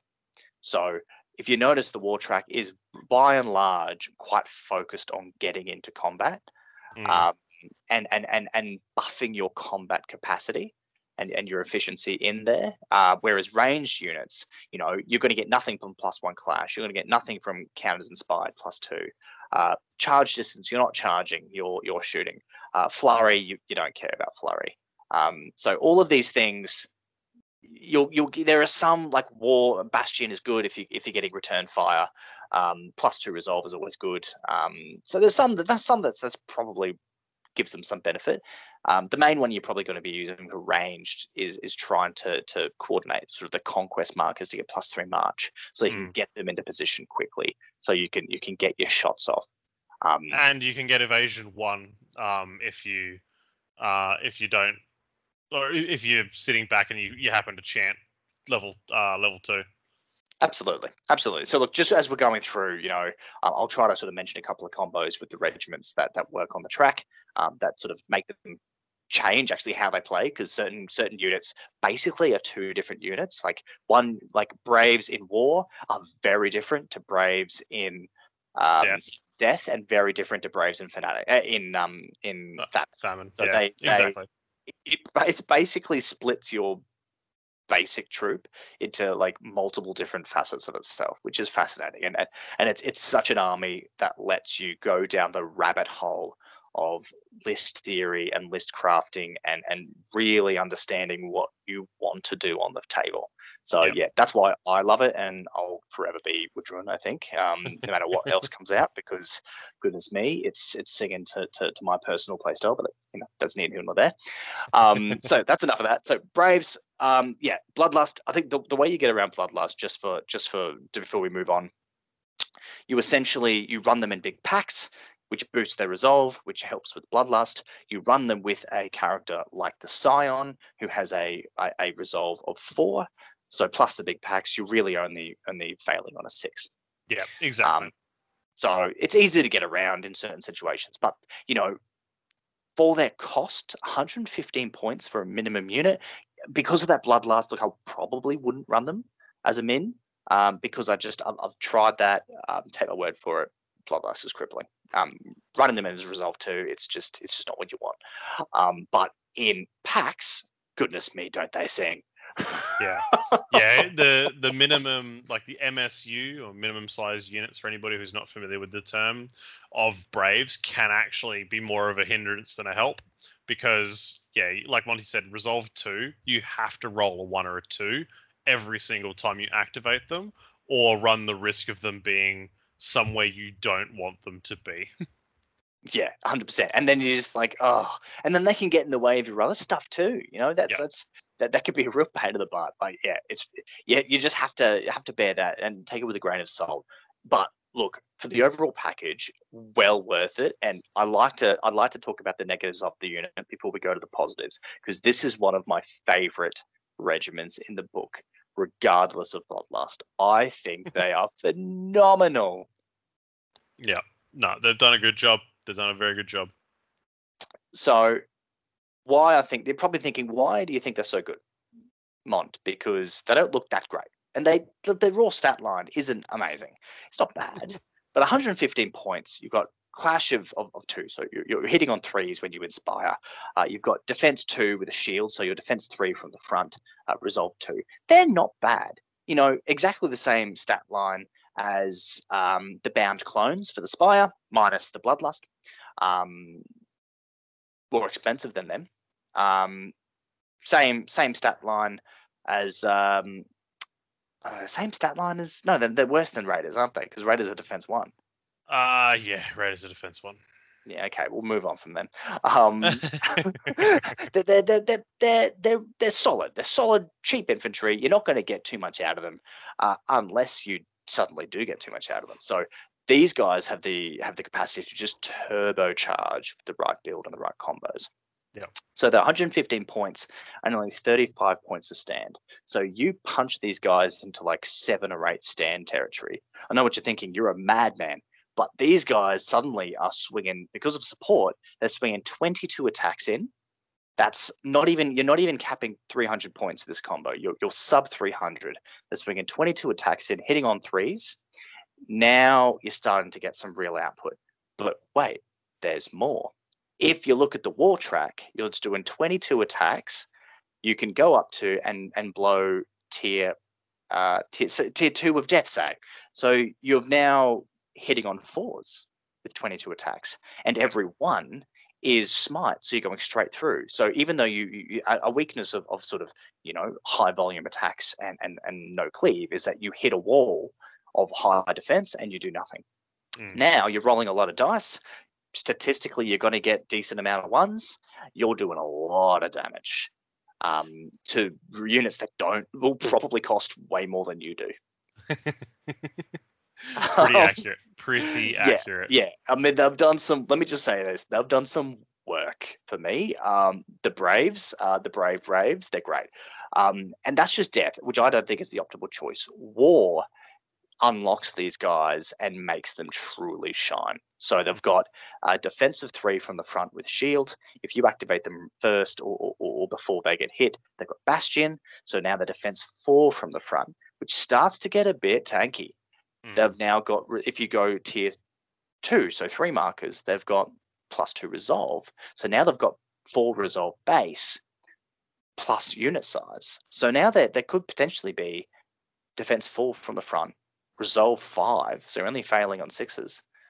And they've got cleave one, so that's 22 attacks in that example, all at cleave one, hitting on threes. These guys become, I mean, stop me saying phenomenal because I've said it too many times. These guys become the real deal. They are, and that's what I mean with this army. You need to, it's a thinking man's army if you play it without considering these additional buff layers, you're not going to get much out of them. But if you really push it and if you really think about the combinations at play, you can turn a humble unit that looks pants into an absolute blender that can really do defense and offense work.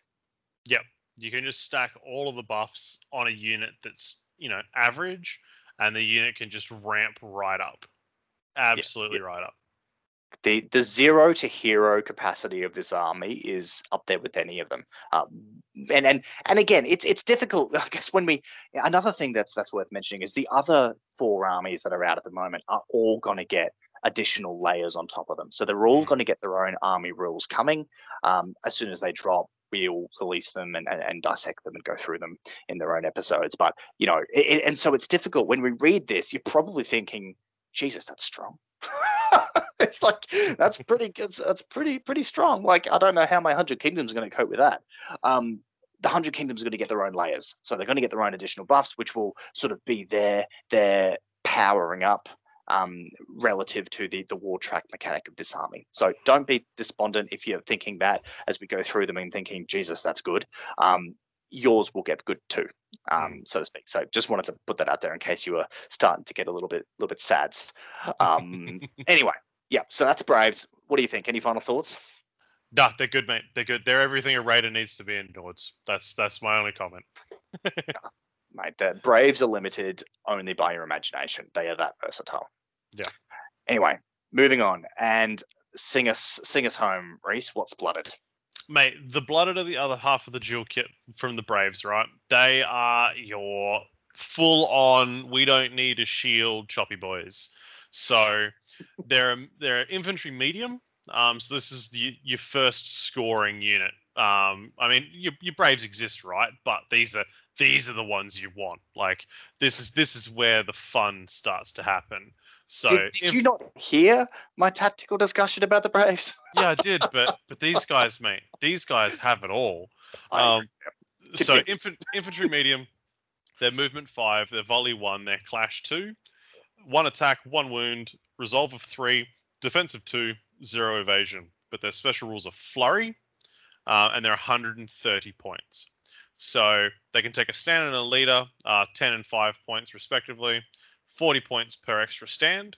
But then they can take one option from the below, which is a champion, which we discussed before, which is Fury as a draw event. The skirmisher, which we touched on bef- uh, earlier with the hunters and that, which is the plus one march, um, and you get a free withdraw action. The tracker, um, which again we spoke about, which is the uh, flank, or an aberration. Now, Monty, you have used the aberration to great effect so, how about you explain to the lovely ladies and gentlemen at home exactly what this monstrosity of a unit upgrade actually does? It is the very definition of its name. Yeah. Um, the aberration is a 35 point upgrade, and it gives the regiment the lethal demise special rule. So good. Oh, I mean, oh, just just amazing. Now there is a caveat. So for, for before I talk about the caveat, I will mention lethal demise. Um, the special ruling is that for every wound that you inflict on the regiment with lethal demise, you take a hit and you have to roll the defense score. So basically, say for instance, you do 10 wounds to me, you almost wipe the unit. You've now got to take 10 defense rolls because you've just had 10 hits on you. Um, and you could wipe yourself. Yeah. Um, you know, you could basically, you know, just cancel each other out. Um, now, the, the caveat to this particular rule, and, and a really important caveat they threw in there, is that Mhm. it's limited to you have to have a maximum of six stands in the regiment uh, to to to take the aberration. So you can't do what I did as soon as I read the rules uh, in, in an alpha form and run a nine stand. Just don't touch me block of Braves, uh, who at that time had the aberration as an option, and everything that touched me killed themselves. I'm pretty sure the Braves just sat in the middle of the board, and whatever approached it died. Yeah. Um, And it's also important to note you can only take one of these in your army. Mm, good point. You can't just set up an entire like blooded, blooded, blooded with all with aberration and, and go ham. No, you're right. That's a good point. Yeah, it's So- one one unit of maximum six stands in your army can take this upgrade to gain lethal demise. So it's Mm. like six stands of blooded with lethal demise. Super nice. Mm. Super, su- especially when you use them in death, where they get the plus one clash, they get the flawless strikes, they have flurry, so they're getting all those re rolls. And this is where you start to look at the layers of synergy this army has within unto itself. So, you know, it's not just units and heroes working together, it's units and heroes helping each other, but then an army wide rule just being like, hey, I got that extra bit of oomph you need. you need some juice. I got some juice. That's exactly what these guys are. Like they are. They these these this regiment, probably more than any other regiment, is just waiting for the uh, stackable buffs that this army provides. They they're a blank canvas. They've got the flurry inbuilt. They can go any way you want them to. Um, the the fact that you've got you've got even to the point where you've got like a 10 point standard bearer upgrade. I mean that's brilliant. Other other factions have to pay 20, 25 points. These guys are just 10 points. Um, Yep. Five point leader. So I mean, you just throw them both in there. Why not? It's cheap. Uh, you've got the champion, so you can have them have them. You know, um, having fury. You've got tracker, so you can have them flanking. Um, skirmisher, they're getting faster. They're, they're just. I mean, you can do anything with them. Yeah, The- they the they are very are much phenomenal. yeah, they're very much jack of all, and they're actually masters of really good combat. Like they're because you a, a, a medium infantry unit of six stands of these with that aberration um, is scary. Uh, a medium a medium unit a, a, a unit of say six of these with a tracker. Amazing because now you've got this guaranteed turn two Death Star of just dudes running up the board. And if they're, like I said, if they're chanting death with their flurry and plus one clash, they can do so much work. Mm. Because when now you're clash four on Inspire with flurry and flawless strikes giving you that smite um, on ones. So it's just terrifying when you're rolling so many dice. Um, and yeah, you can either get more attacks, guaranteed in, faster with a withdraw, or you know, lethal demise. They can do a bit of everything depending on you know how you want to run them. Yeah, they're phenomenal. They they they take buffs that are ideal from every track um, and make them sing. I mean, death, amazing. If you give these guys, we haven't even talked about the combination of giving um, giving them the artifact, which we'll go over a little bit later, um, to to make them fanatic. So you could have them with um, like a Scion of Conquest. You could give these guys a fanatic keyword. All of a sudden, you've got blooded that are having deadly blades, and Yep. they've got flawless strikes and they've got plus one clash and they've got Yep. flurry. Um, yeah, sure. The counter argument to that is their defense two, resolve three. So I mean, they're not going to last long um, because you know you, you're not going to grind out against certain things. But if you hit first, you're basically you're basically killing what's in front of you. Um, Yep. With the with a, a few exceptions. So yeah, look, super good. They're great. And that, funnily enough, covers out everything that's wave one for the W'adrhŭn. Yes, that's that's sort of it's a it's a it's a, a lovely and, and simple wave one. Uh, two boxes that that are dual kit, two heroes. Um, but Reese, there's more. But wait, There is. So, uh, going up for pre-order, like I said earlier, uh, at the end of the, or probably within the next month for the following month's release, uh, brings three new boxes. So, or minimum three. I don't know if the Parabellum are going to be able to sneak any more in there, but that's what they've gone with for now. So, you'll be able to access Raptor Riders, Warbred, and the Matriarchal Queen. Now, mm-hmm. we're gonna hit the Raptor Riders first up because we'll, before we talk about the Warbred, we'll need to talk about the Queen. But the Raptor Riders are where it is at. These models are great. They mm-hmm. are orcs riding dinosaurs, covered in feathers. They look phenomenal. Now, these are mainstay for the Predator, so you'll be able to use these straight away when they come out. Um, they're a light cavalry unit. They're movement 8, volley 2, clash 2, 5 attacks a stand, 4 wounds, resolve 3, defense 2, evasion 2 for 190 points. And then their special rules are barrage 2 at 12 inches, armor piercing 1 with strong arms. They're ignoring the, the long range for obscured. They have fluid formation, so at the start or end of their um, activation, they can perform a free reform, and they have flurry, letting them reroll all of their attacks. So good. Ooh, holy special rule text, Batman. They've got everything. Uh, is there a special rule they don't have? Um, mate, they're great. They are premier light. They're, they're, a real pseudo combination between light and medium infantry, aren't they? Um, Yep. They're they're sort of the they're probably not fast enough to be sort of seen as the traditional scouting uh, infant, uh, cavalry. Uh, they've only got a movement of eight, um, but they're doing lots of damage when they get in with flurry, five attacks apiece. You know, you'll be having maybe, but if you have the the predator mounted in these guys, um, I mean, he does six attacks himself. It's it's, it's just a blender. Um, the fact that they have evasion too as well is is super good. Like they don't care about your cleave. They say that's all right. I've still got a two roll. And when you're versing raptors, as I've found out a little bit sadly, all they roll is twos. all they roll is twos. So you know, if you're got up Raptors, just expect them to all only roll twos. Yeah. Um, and and look, the ranged barrage rules. Look, it's nice. It's cute. You're not going to follow with these guys much, but it's a nice little. It's a nice to have.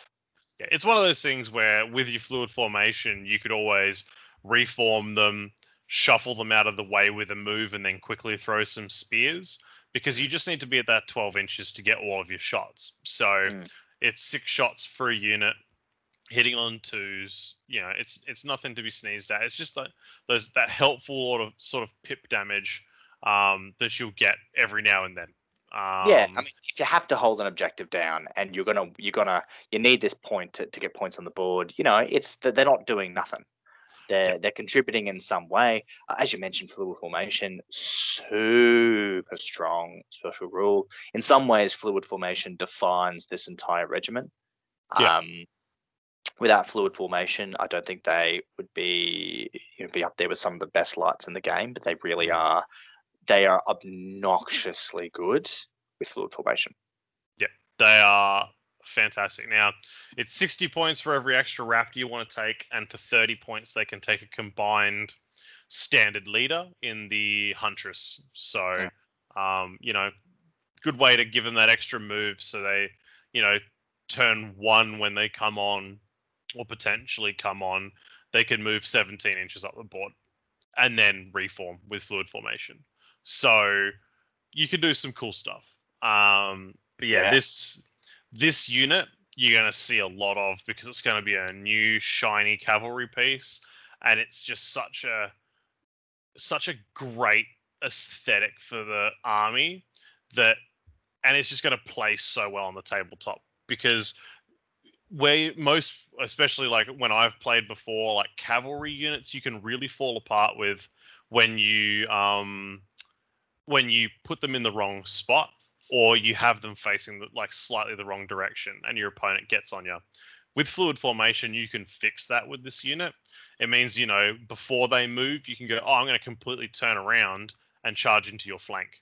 Or at the end of your move, you go, I'm going to completely turn this way. So instead of you hitting my flank, you hit my front.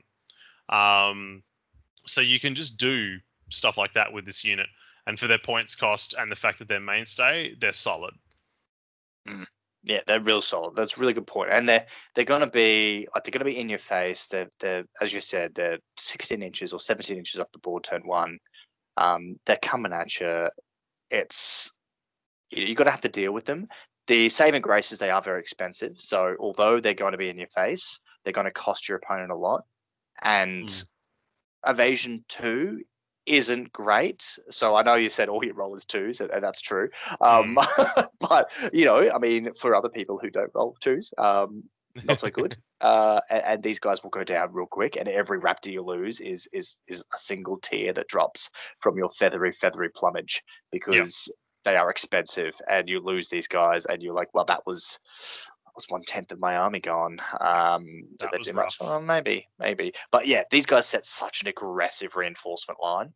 Um, yeah, I mean, I was about to say phenomenal again. I need to stop myself and to get like a rubber band and click myself on the wrist every time I say it. Um, and plus, in a new tier system of mo- of model judging, they've got a ten out of ten feathers game. Exactly. They're they're great.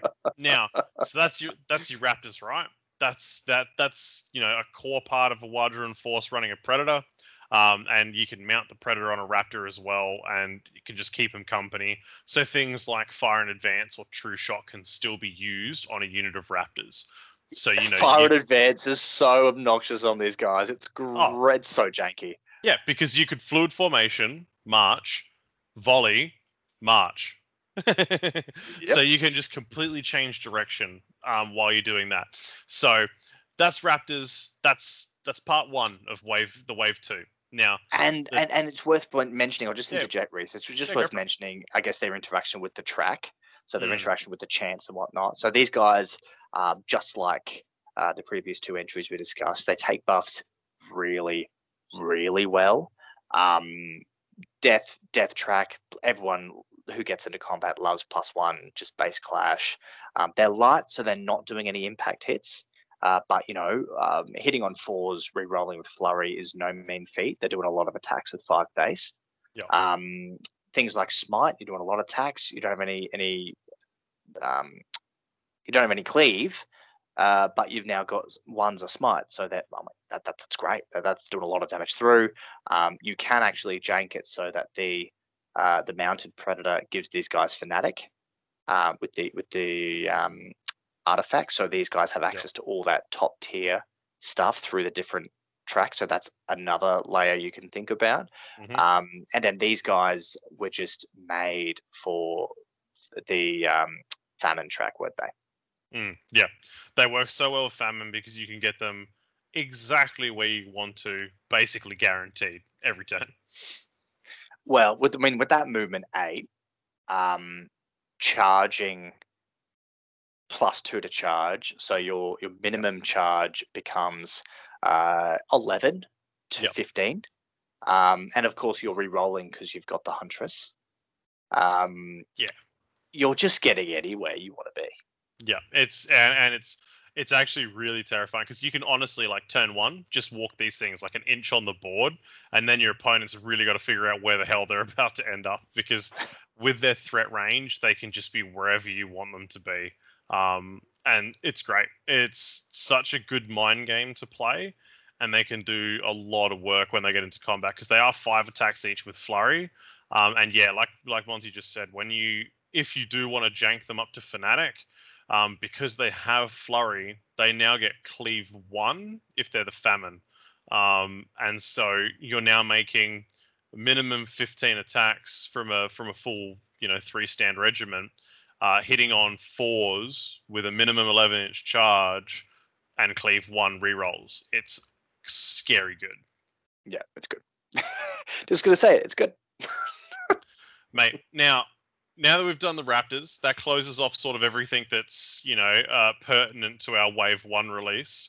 Now, Yep. the next part um, is the uh, third hero for the W'adrhŭn that's coming out, which is the Matriarch Queen. Now, would you like to run us through that one, mates?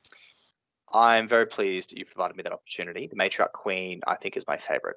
I think it's my She's- favorite. She's very, very good. She's she's she's just she's stately. You you read through her rules and you think, you know what? I know exactly what you are. I know what you're doing, and I love every second of it. Um, so yes, let's just go. Let's go, go, go. So she's a a heavy infantry, medium five. Uh, sorry, movement of five, volley of two, clash of three, four attacks, four wounds, resolve of three, defense of three, and evasion of 0 Mhm. Her special rules are the inspiring presence special rule, and she has cleave one. So, Reese, what's inspiring presence? Because you're the rules Mate, guy.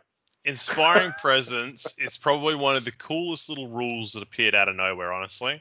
Um, so, what inspiring presence does is while this character stand has joined a regiment, that regiment may not be broken. Whoo! Just flat out. Say that? Just never been broken. Decline a duel, not broken. Get half of your stands killed, not broken. Get dismayed, not broken. Pretty good. Yeah. Pretty good. very very good um Yeah. and yeah her having cleave one just gives her something she can do in the combat phase with her attacks uh, and then there's some some interesting combos you can do with relics and and masteries and stuff where she actually becomes really interesting as a combat character um the scion um and the and one of the other heroes sort of more tend to be your actual combat heroes but the queen can at least you know contribute Yeah, I I mean to me, the matriarch queen, if I'm thinking of what she embodies, I'm thinking, you know, if I'm gonna model her, I'm modeling as like a Judi Dench. Uh, Judi Dench type character just sitting there in stately regality uh, with like a really long sharp spear Mhm. um, and just saying you shan't kill me now and, and and just just saying you know rise rise and go. Uh, she's brilliant. Um, she and that's not even the best part. Inspiring presence is is, is unbelievable. Uh, when you run them in big blocks of infantry, um, you've just got so much value out of not inspiring. I mean, you picked a couple of good tactical points where things like um, the Ardent Kerawa, his dismay turned off, Yep. useless. Um, just can't do anything Just can't do it. Uh, Duel, decline a Duel. Doesn't matter. You know, Judi Dench says no. Um, it's just brilliant. It's so good. Um, it's you know the, the the interactions there is so valuable, and you know she's hundred points. Um, I think she's she's she's she's she's well worth it. Uh, the queen is the queen is good. Go the queen. Um, and speaking of go the queen, uh, to the last breath is a draw event that the queen uh, musters. Um, now, to the last breath is a is a really good draw event. It's probably one of the best draw events I've ever seen in this game. Like straight up, it's so good for what it is because it's just a freebie. You just you just get it for free. It's so good. It's so consistent. It's so mysterious because we're not telling people what it is. To the last breath, as a draw event, select a regiment within eight, heal three wounds. Yep. And then uh, the the important thing is each regiment can only be healed once by this. So if you if you run multiple queens, you can't just heal back twelve wounds on a unit. um, no, you can't. Uh, but look, for those who play Aspire, you know how strong um, uh, hibernation is uh, for in terms of uh, in terms of healing effect. Uh, obviously, this this to the last breath isn't table wide, but it's also a completely free. It's baked into the character. Uh, two, uh, it's it's not a it's not a, any sort of spell, so it can't be dispelled. Uh, three, it's a flat three, so you don't have to roll a dice. There's no inconsistencies there. You- You're not sort of hoping for a six and getting a one. It's Mm. just constant, reliable. It will save you in games. You know, this is the difference between having one stand less to cap an objective when you're when when you're tied with your opponent uh, versus magically pulling a stand from the brink and all of a sudden you cap that point win the game. It's Mm. that good. It is a game winner. Yeah, it's it it's so good, and this this wasn't a rule she always had throughout testing, and then when she got it, our, our eyes exploded out of our heads because it was just it's exactly what she needed without us Mm. knowing that's exactly what she needed. Um, exactly. and it was perfect. It it was just absolutely perfect. It got her exactly where she needed to be to be a really great character to run because she's a great support character. She she's got that little bit of oomph to attacks with her cleave one, um, and yeah, it's just it's really good to see her go from a character where you're like, oh, I'll run her to access some of her warband, and now you run her because her warband's great, but she's great as well. Yeah, she's phenomenal. It really was a complete 180. Uh, people, you know, in early games, she was just being overlooked because other characters were, were obviously just better. Yeah. Um, but now she is right up there in terms of just competing for her place at the top. So yeah, like long live the queen. Um, I had to say that. I got it in there. It. Uh, I don't. I don't regret it. I don't regret it. Um, No I don't regret it regrets. at all. Anyway, so that's that's the queen. Um, her warband. This is what I love about the queen. So her warband, she can take the bound, which we haven't discussed yet, the blooded, the warbred, the braves, and the hunters. They're all mainstay. Mhm. Restricted, she can take the apex predator.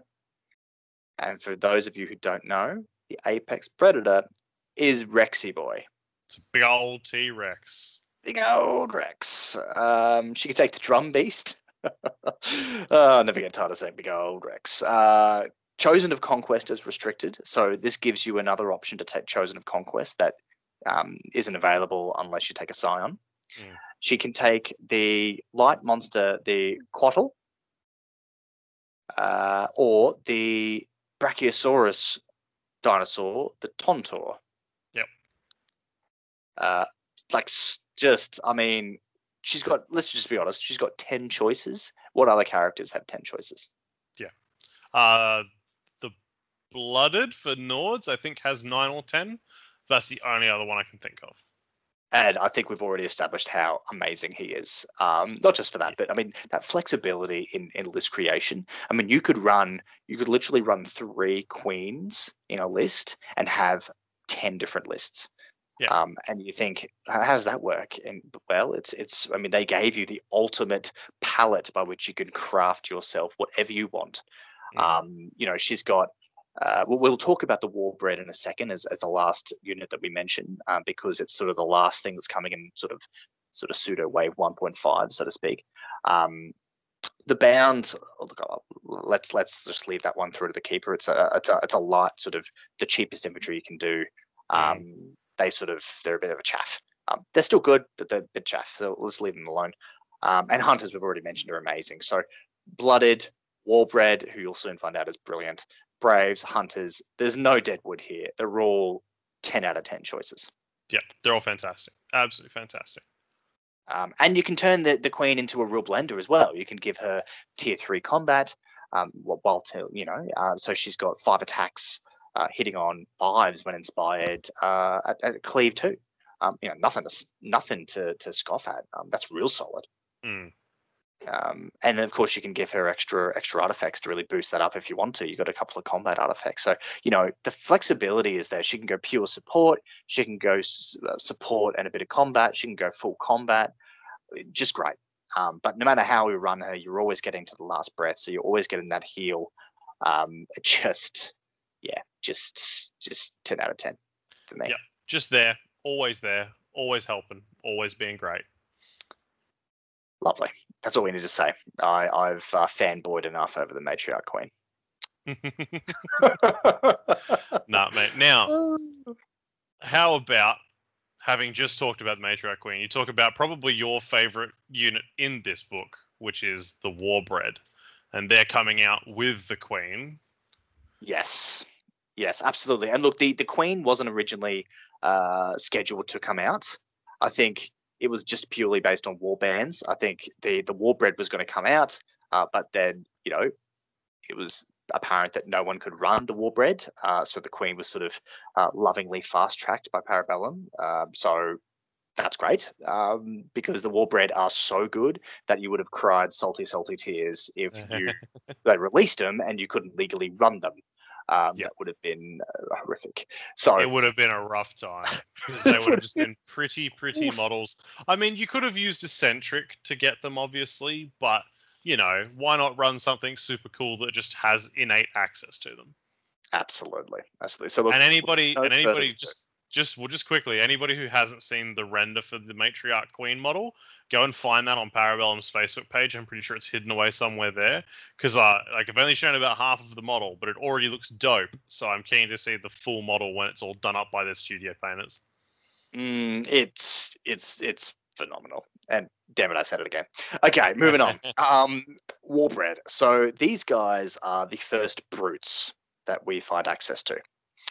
So they are a medium brute, movement of six, volley of one, clash of two, five attacks each, four wounds each, resolve of three, defense of three, evasion of zero. Special rules, cleave two, and relentless blows. Yep. A lot to unpack So- here. So much choppy chop. Oh, they're chunky boys. Uh, it's worth noting they're 190 points. Um, and just to, oh yeah, and, and they're 60 points per stand. Uh, and they can take an additional upgrade called the Penitent for 35 points. Now, a Yeah. couple of rules, rules text, our, our, our resident rules uh, guru. Reese, what's relentless blows? So relentless blows is if you roll a one on your clash, pardon me, it counts as two hits. Lovely. That's it. That's pretty and handy. simple. Yeah. So in a, in a maths in, in in sort of if you're looking at expected output, relentless blows just equals clash plus one, um, because every every one uh, you, statistically you've got just as much chance of rolling a one as any other. So any one is two hits. So it just fundamentally equals clash plus one in terms of your expected output. So with relentless blows, these guys are practically uh, these guys essentially are clash three base uh, cleave two. Uh, hitting on falls on its spire with relentless blows because of you know that that sort of interaction. But um, they're great. And, and what's penitent do? So the penitent is an upgrade that gives the unit the burnout draw event. Um, so burnout uh, for anybody, it, th- this is only on like I think one other unit in the game. Um, to my knowledge, I don't even think there's any upgrades that get you here. But the way that burnout works is you pick one when you draw it. Either nothing happens, or all stands in this regiment gain decay three, but they also gain plus one clash and plus two march this turn. Hmm. Okay, we'll leave that one alone. Put, a put a pin in that one. Let's chat about that one at the end. yeah, yeah, yeah. so how does how, how does the Warbred as a picture strike you, my man? They're good. Um, I've used them a, f- a few times. They've uh, they've actually worked quite well. The unit is solid. Uh, they're actually pretty tanky, all things considered. It's a lot of wounds to get through. Their defense value is good. Their resolve value is good. Um, but their damage output is where it's at because you know they're, they're, they're pretty fast with move six and they can obviously get to conquest or if you run them as famine they get the extra charge realistically you want to run these things as death because plus one clash now puts you to fours when you inspire um, and it gives you flawless strikes. So your relentless blows will give you two hits but so each so each relentless blow being the one will give you an additional hit and they also can't make a save against the one dice you rolled so it doesn't count for the extra dice added or the extra hit added from the relentless blows but it means that the the base roll you made for that hit is just ignoring defense saves and just straight through um they're great Yeah, and the, they're rolling buckets of dice, like five attacks each. Um, very Yep. commonly, you'll run these guys as four, four abreast, so they are rolling twenty dice if they hit you with their full complement. Yep. Um, that's you know, I, I just want to, I just I, I don't want to undersell, just based on their pure raw war scroll stats, how good these guys are. They Mm. are they're basically what Uga dreams of being. Oh, 100%. 100%. Um, and look, you are paying a premium. You're paying 190 points. Mm. So you these are expensive. You know, they're elite killing machines, but these guys are killing machines. Make no mistake. They are rolling buckets of dice. When you you, you make a really good point when you talked about famine, mate. Um, and also, sorry, uh, when we talked about death, uh, you, you give these guys pluses to clash, and that's just worth so much more um, comparatively for these guys than any other regiment almost in the book. Uh, Mm. because if you can get these guys to clash four with relentless blows, it's effectively clash five. Yeah. You know, you could be rolling 20 dice and you could be scoring 17 hits Yeah. quite easily. That's that's averagey rollies. Uh, you could easily get 20 hits if you if you roll a lot of ones. Yeah. Um, Or, mate, you could do Or- a U and get 10 hits. yeah, or you could do a me and just roll sixes. Um, Yeah, that's okay. Exactly. Uh, we've all been there. Um, and and they're all at cleave too. Um, and that's just with with very little um, very little setup. They, they don't need any setup to go. You know, a, a couple of other units in this book uh, needs a bit of thought. They, they they need a bit of planning to really maximize their output. Warbred are just out of the box, go go go. Uh, and then if you do manage to get their sequencing right and you get them into war um, to to buff up their defenses and resolves to make them super tanky, so they can they can they can play the attrition game. Um, if you get them into death and you you you get them up to, to tier two, um, you know they become probably highest potential damage output in the game, maybe point for point. Uh, look, you, you they'd be they'd be well well well up there. I mean, they're Yeah. they're just going to mince mince almost anything you put in front of them. Nothing standing up to twenty hits at cleave two, um, with some of them being smite. Um, Oh, yeah. that's just silly. It's a lot. And yeah, you're not going to be prepared for it the first couple times it hits you, and then you'll be like, oh, okay. Um, and they can just Yep. they can do so much work to heavy infantry, so much work to elite infantry, so much work to chaff. They they just they they honestly have a bit of an answer for everything, just because of cleave two, the output of attacks, inbuilt relentless blows, and the way that they just work with all of the tracks for the um the war chant. They can just do exactly what you need them to do when you need them to do it. Oh, they're phenomenal. That they're they the they're an all-purpose uh, killing machine. They know exactly what they're going to do, and they can do it in multiple different ways. Um, but each one of those ways is really effective. So they're they're really efficient unit. Um, be afraid if you're on the other end of Warbred and focus these guys down. Um, is my is my advice. Try to hit them first because the cle the, the defense two uh, sorry defense three Three isn't particularly strong. It's medium. It's, it's middle of the line. Um, you hit these guys with anything with cleave, and you can you can chop them down pronto, and that's what you probably need to do. Because if you let these guys swing and dictate terms, especially if you let them build their buffs, um, you know they're hitting what you what and killing what they want to. Yep, exactly. And speaking of hitting and killing what they want to, Reese, let's talk about penitent. So the last little thing about this one is the whole they get the burnout. So they get to choose to take decay three hmm uh, which I'm well aware of as a Spire player. And they get the plus one clash Plus and much. the plus too much. What do you think of that? I think it's okay. I don't see it being super take all the time. Like it's not an auto include. It's something that you'd probably throw on for fun if you had a few points left over and you couldn't think of anything else to do. But the decay three is a heavy cost for like sure it gives you plus two march, so they now become move eight and their clash three base, four with um death, five inspired. But the the the the con to that just seems like a, a bit steep to pay. Uh, absolutely. And look, I guess it's all about it's all relative, isn't it? It's if these guys couldn't get the job done and needed penitent to get over the line, I would be saying that would probably be worthwhile Yeah. because you know if these guys were a little bit worse um, and needed additional buffs like penitent to actually become blenders, then sure. Okay, I can see the value. I can see the trade-off. Decay three is rubbish. So rolling, uh, if you've got four of these across, you're rolling twelve dice. You're expected, you're, you're expected to kill one of your four just Mhm. out of decay. Um, Yeah. That's a huge cost to pay when they're expensive. Um, but you do turn them into pretty good blenders. You know that they Mm. definitely do get pluses, but they're already amazing. And you give them the war track, and they're already amazing on top of amazing. You know, y- y- it's just stuff you don't need. Yeah. It's one of those added in for fun. I imagine the model for the pen, penitent will look amazing, and so Oh, you'll, yeah. prob- you'll probably just use it as a as a, a Warbred of its own. But yeah, it's uh it's one of those upgrades. It's a bit of a weird one. Yeah, and look, it's a, it's a completely thematic. Um, or maybe not thematic. I'm not quite sure what the theme of it is, but it's it's pretty. It's a narrative play. You can work something into it.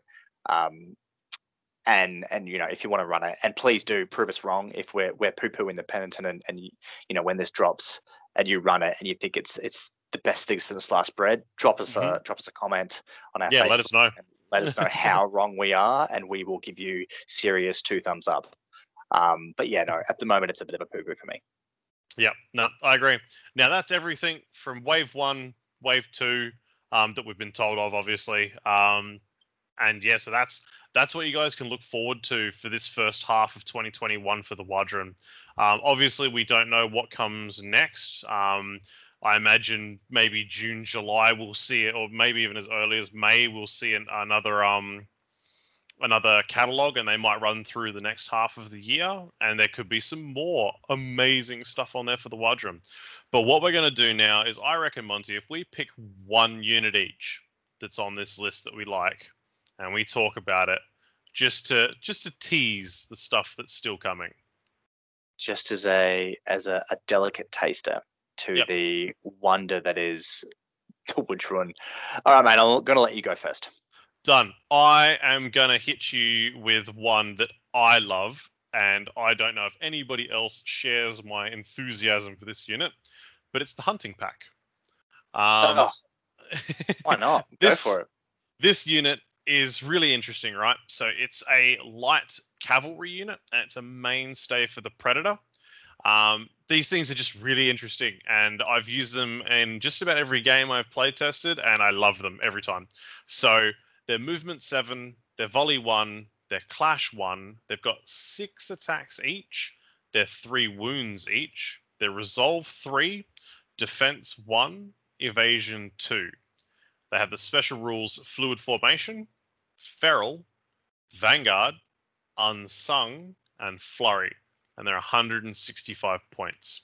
Now, the only important thing to note with this unit is it cannot be joined by characters. So it has to be on its lonesome.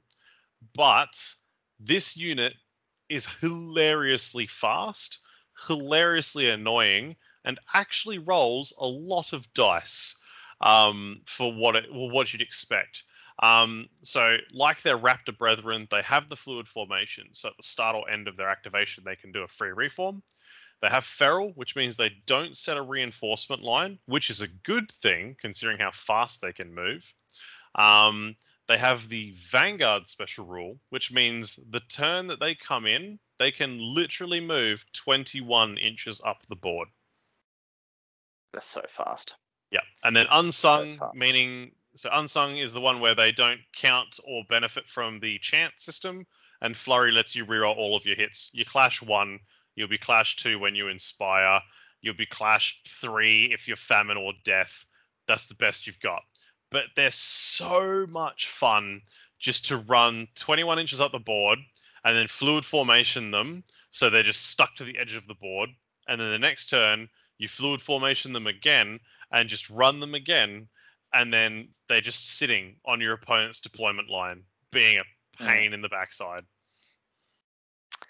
You love these guys, mate. Oh, Um, they're so good. you absolutely love them, and I I appreciate that tactical that tactical role being that you know you're taking them to disrupt. Yep. Um, if you can get them right to the reinforcement line, if you can, if you can pin something in that really wa- doesn't want to be pinned, um, you know they're great. They, I mean, for me, that cla- native clash of one is Oh, it's pants. It's absolute pants. It's a it's a it's a bit but now i'm going to preface this with if these guys didn't have unsung they'd probably be broken they'd be Yeah. phenomenal Yeah. um and i'm really glad they didn't because it'd be an auto include um but Yeah. a native clash of one so you're hitting on twos on inspire yes you've That's got it. flurry but yeah, I mean, it's it's not bad, and you're rolling a lot of dice, as you said. You know, you can get quite a few hits through. Um, Yeah. But they're expensive. You've only got three wounds each. You've got an evasion of two. Uh, I can see their appeal. Yeah. For me, it's just that hilarity that they that they exist. Like they're the the fact that the for the fact that in like two that. that in two turns they can move 35 inches across the board is just mind blowing because that means you can quite literally deny your opponent a point on their board edge that they can deploy from.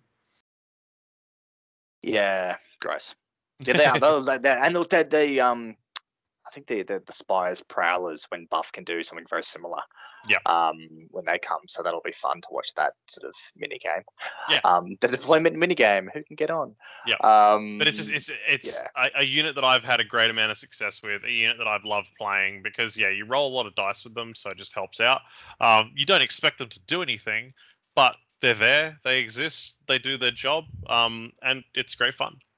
Yeah, they're super good. They're they're quite good tactically, I think. Um, great disruption harassment piece. Um, if you, I mean, you, you'll you'll strike lucky. You'll roll a bucket of dice, and you'll just come up trumps, and you'll go, "Wow, that's that was unexpected." Um, they just ripped through this entire this entire opponent, um, and you'll go hunting pack, two thumbs.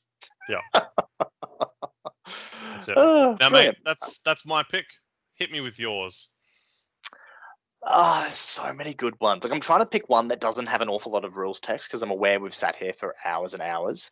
Yeah. Um, and and and I will probably. I'm gonna have to go Rexy boy. I'm gonna have to go big, big, big T himself. Uh, the apex predator, Big T Rex. Um, I I think this is great. I think he is a really interesting piece, and Mhm. the apex predator is one of those where thematically this is what new players will look to. Um, you know, they see an army advertised as orcs riding dinosaurs. That is Yep. the W'adrhŭn to the layman, and the apex predator is the ultimate dinosaur to run. And he, I don't think will let you down. So he's, whew, he's a big boy. So he is a monster, understandably so. He is a heavy monster. Mm, Movement of eight, volley of one, clash of three, eight attacks, 12 wounds, resolve of four, defense of three, evasion of zero. Now, the special rules he has cleave two, he has deadly blades, unstoppable, he's terrifying two, and he's fearless. Hmm So before we go any further, this rule, this W'adrhŭn uh, rules release will also modify the way terrifying works. So terrifying is now being changed to terrifying X because previously we've only had the ability for terrifying to reduce your re- the resolve of anyone in contact with them by one, but Mhm. now it's now it's introducing a, a value of X. So you know certain things that are bigger and badder, uh, I, I you know, i.e. the Rex himself has terrifying effect too. So you subtract two from your um, opposing regiment's resolve, which is phenomenal. Yeah, Um, really, really good. Really good. So he comes in at 180 points because I'm sure you're waiting for the points cost. Um, and he has the option of an icon of conquest special rule, uh, which you mentioned it earlier, Reese, but that basically means that he can, he doesn't contribute to the track, but he can blow the track. And, yes. and so yeah, the, in in yeah yeah, the exact wording of it is regiments with this special rule may chant the battle cry regardless of their type. but they do not place markers in the sequence. So Yeah. you'll be able to if you, if he's your third card, he'll go off with the with the effects, but he wouldn't give you a token if you drew him as your first, second, or whatever. So yeah. Yeah, and so you can give him basically if you if you time him right, you can give him um, the le- basically the first level of anything because you'd have to be you'd have to go at at, at two two tokens. Mm. Um, actually, no, that's not true because if you no, did a you can go tier two. him- Yeah. yeah, you can go. Yeah, you go there. Sorry, my mistake. Um, so I mean, that's. I mean, with. I, I I'm gonna say that you'd always take the icon, if I'm honest. I don't I think think that- ever. I think for icon. twenty for twenty points, it's it's interesting. Yeah, I um I can see merit in it, but it also depends on the warband that it's attached to. Mhm. Um, and I think that's gonna heavily impact what it wants to do. Um, Yeah. It's got unstoppable, so you don't really need famine. But if you ran it as say death, for example, I mean, its inherent clash value of three would go to four, would go to five. Um, if it chanted death level one, so so you know you can actually get a lot of a lot of um work out of what it does there. But yeah, it's um I think 20 points. It's probably the first 20 points I'd look at if I had points left over at this uh, with this list, because having the ability for this unit to gain those buffs, I think, is really useful. Um, Yeah, I agree. and yeah, and even something like Bastion, right, where you could, because it's a monster unit, it can't be broken unless you dismay it. Um, so you could suddenly be resolve four, defense four, which is Mm. good. Mm. Um, so yeah, it's it's got some interesting um some interesting moments. Um, I mean, obviously the the the war tier two is kind of lost on it because it doesn't need the cleave and the resolve plus two. I mean, sure, it gets it to six, but kind of unnecessary, all things considered. I mean, it's good, but it's you'd probably want to look at death or conquest, for example, um, where you could get the uh, evasion um, and the uh, plus three march.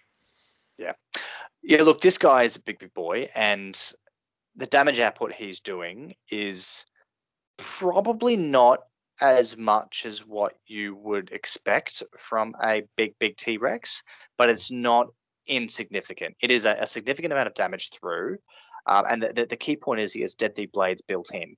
So, target dependent, this guy is mm, ripping through whatever you want him to rip through. You know, if you put Oh. this guy into trolls, you are ripping through trolls. Now, of course, they're just going to pop up again like little gnome, like little troll people. Um, but but that's neither here nor there. Um, you know, he's ripping through everything. You know, his, his ability, the terrifying two, I don't think you can undersell. Um, you know, if you take something down to a resolve of one and you do say 10 wounds to it or eight wounds to it, um, you basically, you know, that's the end of that, of the bulk of that, whoever you're hitting. Like, you're Yeah. killing them. But 'Cause you look at it-. You look at regiments on average, they usually resolve three, two to four, but three Yeah, is two to four. the average. So Yeah. yeah. the fact that and if imagine if you got this guy on the flank, right? They're now neg two, and they have to re-roll any successful resolve tests they make. Yeah, you're passing So, nothing. yeah. He's just he he is terrifying. He is a giant T Rex. Um, and the model is going to be immaculate. I'm really excited to see that one. Uh, so far, we've only really seen concept art, um, but the model itself should be incredibly spicy. it's got to be great. And also, it's it's it's without. I don't want to go too much into it because you know it's going to take a long, long time. But with the Apex, there is a a mechanic in this game, sorry, in this army list that lets you actually put a character on the back of the T Rex. Yes. Um, and it's called the rider rider mechanic. And look, and again, it's probably something that we will probably cover in a in a later video down the line. Um, it'll it, it'll probably need about an episode all of its own to explain because there's a lot going ex- on. there's a lot to unpack with it, and it, it has some conditions, and, and x plus y equals equals seventeen. So it, it, it, it I'm just you know I'm, I'm after today I'm, I'm a little bit raw, so I'm not going to go through it right now. Um, or bear with me, and uh, but no, it's, it it can be written by a character that can bring additional benefits. There's additional um, artifacts that juice it up a little bit. So make it, you know, give it more attacks and, and give, give it a bit of extra spaz. Um, so, you know, you can go all in on this big boy and and make him go woo. Um, if you run him without the con- the icon of conquest, if you run him without any additional buffs, uh, maybe a little underwhelming, maybe um, depending on mm. your dice rolls, depending on what you're hitting. Uh, but if you, you know, depending on the other flip side of that coin, he could do a lot of work. So yeah, I think it's pretty good. No, for sure.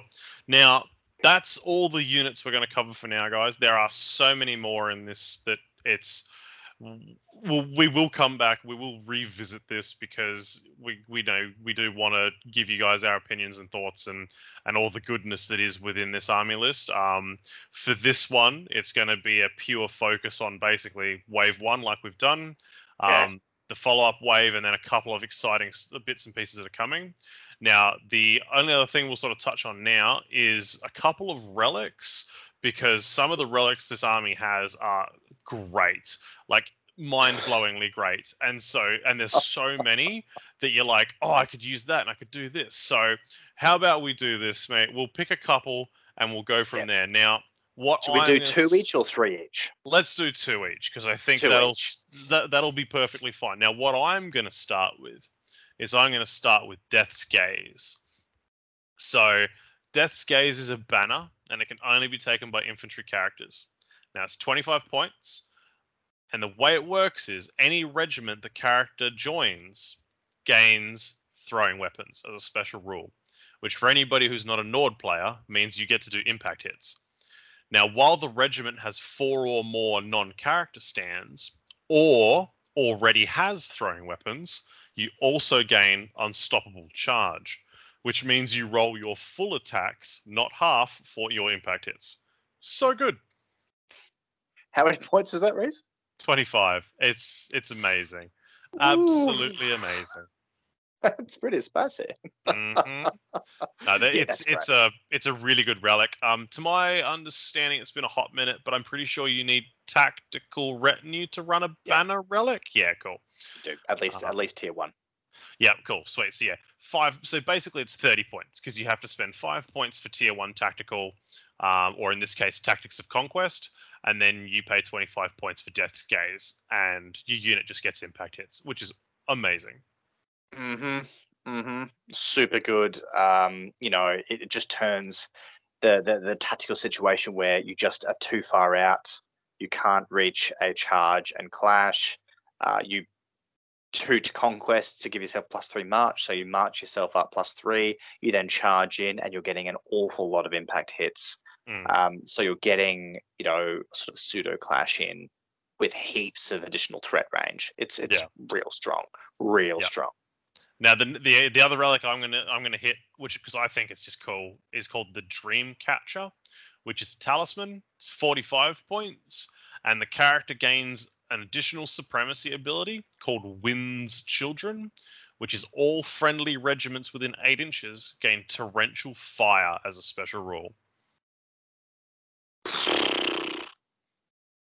Um, I mean, I don't know how that relates to catching dreams, but I mean, you're you're catching the salty tears of your opponent when you line up with all of the hunters all yep. of the time. Mate, all of the hunters, all of the raptors, like they they all have ranged attacks.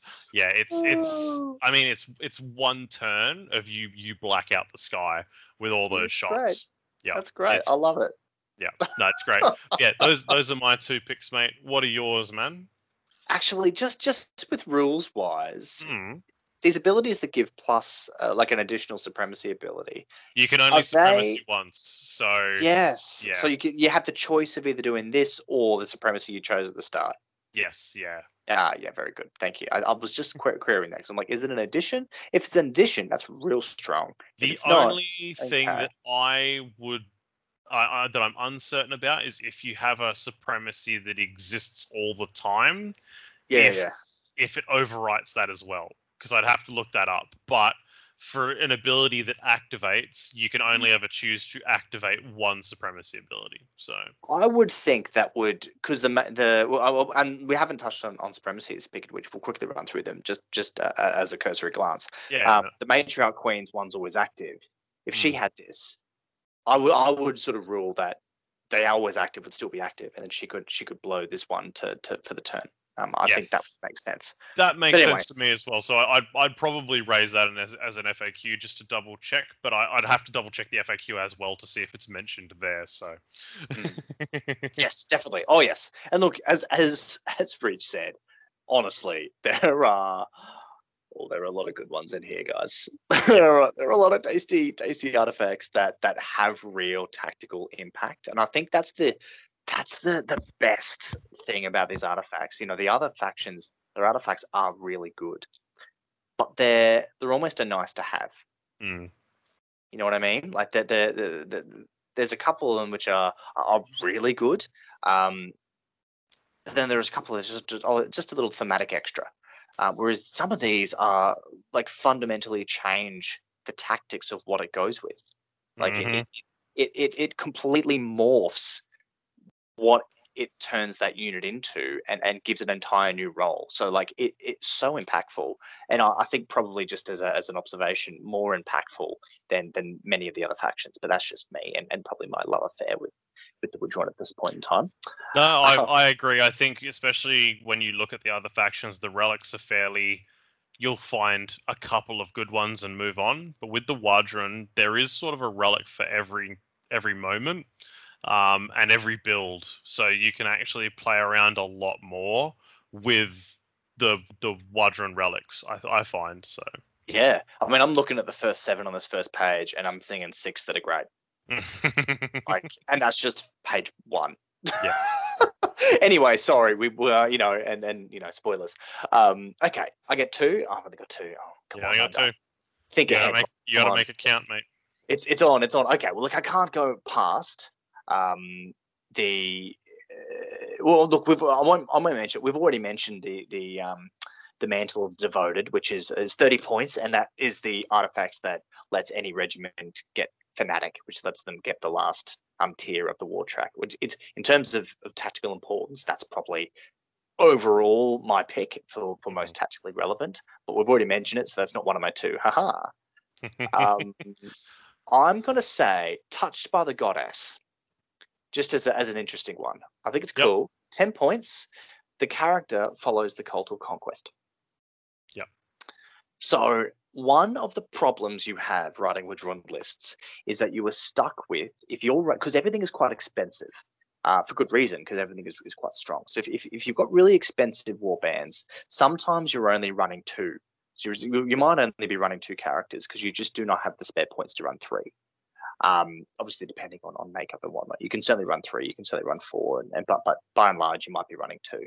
So it's actually sometimes difficult to to get your, you know, to get to if you want to sort of cross dip into different war tracks to get death on something and then war on something else. It's it's quite difficult. Whereas if Mm. you get a character having a cult of conquest icon it gives you supreme flexibility because you get that cult of icon conquest it doesn't matter if that you you then sort of sequence a war icon you can then you know you can then blow war when you otherwise wouldn't be able to Yep. um and it's, it just gives you that flexibility and for 10 points i think it's a really good one in that it it may not come up all that often, but it might be a point where you build around that as a as like a, a mid turn. Every turn, that's what you factor into your tactical thinking.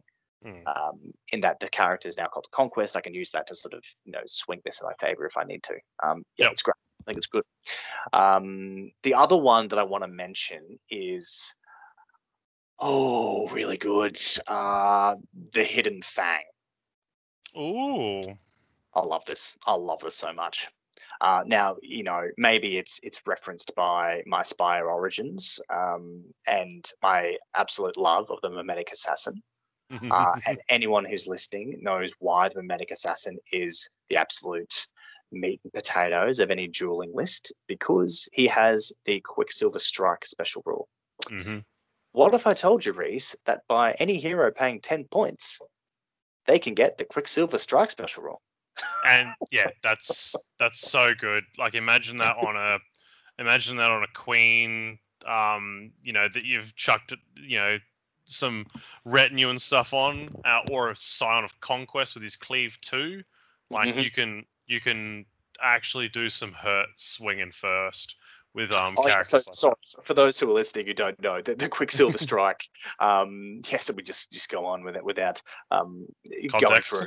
yeah, without context. Uh, look, it allows when when when you activate a duel, um, dual action, and that's accepted. So when you start a duel, uh, Quicksilver means that normally when you duel, you both go at the same time. So you essentially both roll your attack dice simultaneously. Sort of that's how it sort of works. With. Quicksilver, you go first. So you resolve your injury first. If you manage to kill them, they can't roll against you. Uh, because you've gone first, so it's it's a, it's a huge, and that that's on both duels. So if they duel you, you go first. Yep, And it's if you initiate it, you go first. So it just gives you like it become you become a dueling master. Um, you're the master of the duel because you hit first. Now, in in instances where the character is unlikely to, uh, you know, one hit KO the opposing um, character, it's it's good, but it's not amazing. But Mm, if you can build a character that is, you know, nine times out of ten on good rolls, gonna one hit KO the vast majority of the cast, it becomes an incredible control tool. You know, if you've got any any nasty characters, if you've got a if you've got a mirror match where you've got a matriarch queen um, in a block of something, stopping them from breaking, she's healing everything around her. It's a pain in the bum you know, you just hit and fang, you take her out without her replying, returning serve. It's super strong. Yep. Now that is a bit harder to do because the, that in that instance, because inspiring presence mean you could just decline the duel. Don't break, it's fine. But there's a because of the rider that we spoke about earlier. There's some clever ways to get around stuff like that. Um, but that's we'll do that in another episode, guys, because it, it there's a there's That's, so that's, much That's yeah. that's next next next yeah, time. there's so much to talk about with that. But yes, so needless to say, I agree. The Quicksilver Strikes is amazing. Um, Mimetic Assassins are great. And so being able to literally put that on any hero in the W'adrhŭn is also just a, a great choice. And I think it would be remiss of us to not mention one or two masteries because uh, in some ways I think these masteries define the W'adrhŭn to Yep. a certain extent, uh, to, to a little bit. I mean, define is, is probably a bit I think we could both hyperbole. quite easily agree on the two masteries we need to talk about. I think so. Run us away, Reese. What are we Mate, talking about? I will say Wasteland Adder. So this is a tactical mastery. It's 30 points, and it means that the unit you're in uh, gain flank. Done. Super good. And I will just preface this with uh, it's actually only 20 points. Oh, is Uh, it? Oh, it's changed. Amazing. yeah, 20 points. Uh, if they don't have the rider special rule, uh, the, re- the, the regiment they have joined gains the flank special rule. Uh, you've probably already heard us talk about the skirmisher. Uh, sorry, not the skirmisher. The the The um tracker. The tracker. Thank you. Uh, in a, a, a very low cost way of getting flank. This now provides another relatively low cost way of getting flank. So now we have two ways of getting flank Yep. And then- efficiently. And then Tactics of Conquest as a retinue for another way to get flank. So There you are. You've got three flanks. So these guys are coming on, uh, and they're coming on reliably. So a lot of other, um, you know, th- say like you know Dweghom. Dweghom have really good combat units. They have really good defensive units. They, they've got some really good mixture, but they have the one drawback where they they cannot influence their reinforcement role in any way as it currently stands. Now that might change when they get their army rules. We don't know but as it stands, they their heavies are vulnerable to rolling poorly and never turning up. Their mediums, uh, obviously mediums less so because it's it's less of an unforgiving role, but still roll pants, you're not coming in, and because they're slow, you, you know you, you your impact on the battle for that battle is lower because you can't guarantee your reinforcement. yeah, exactly. Um, whereas W'adrhŭn uh, have very potent uh, options, uh, as we've discussed briefly, um, and, and all of a sudden now have two ways of influencing uh, the reinforcement to their advantage. And it, it's it's it's really look. I'm going to be honest. It's, it's very very good. Um, Mhm. It's it's it, it defines them. It's they're quick. They're not as quick as Nords because Nords, I mean, blooded uh, four of their warband getting flank is, is phenomenal. But two of them is very good. Uh, and, and, and it may be better than that. So the last mastery we'll talk about is loyalty, which is 30 points. Only 30. Only 30. Regiments in this character's warband add plus one to their reinforcement rolls.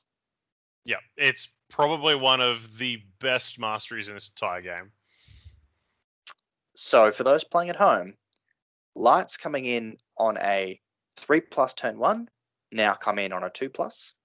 Mediums turn two will come in On a four rather plus. than a five plus, they'll come in on a four plus, and similarly, heavies in turn three will come in on a four plus.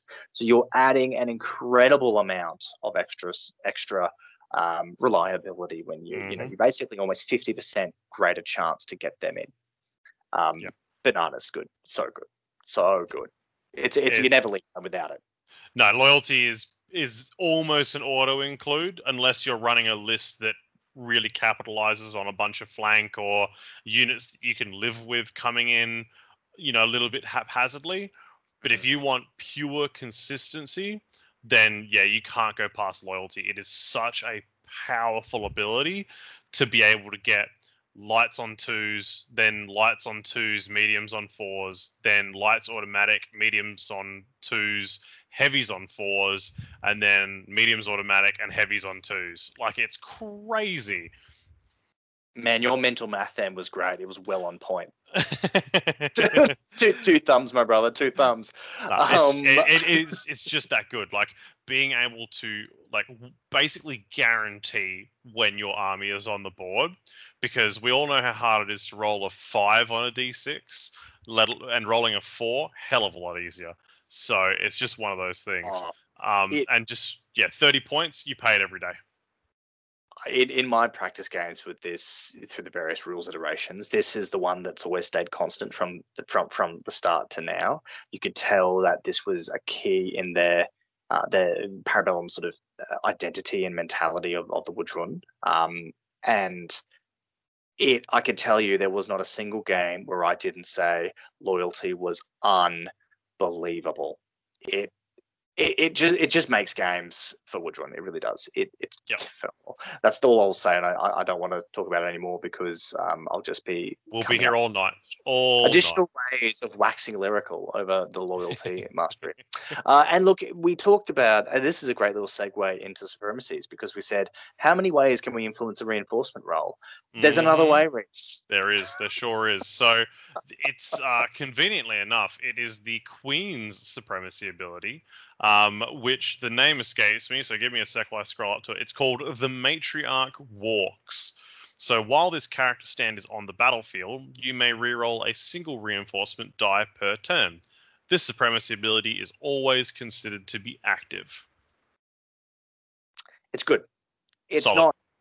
I think it's solid. It's not great. I, I don't think it's great purely because, um, and by great I mean great in relation to all the other uh, masteries in the game.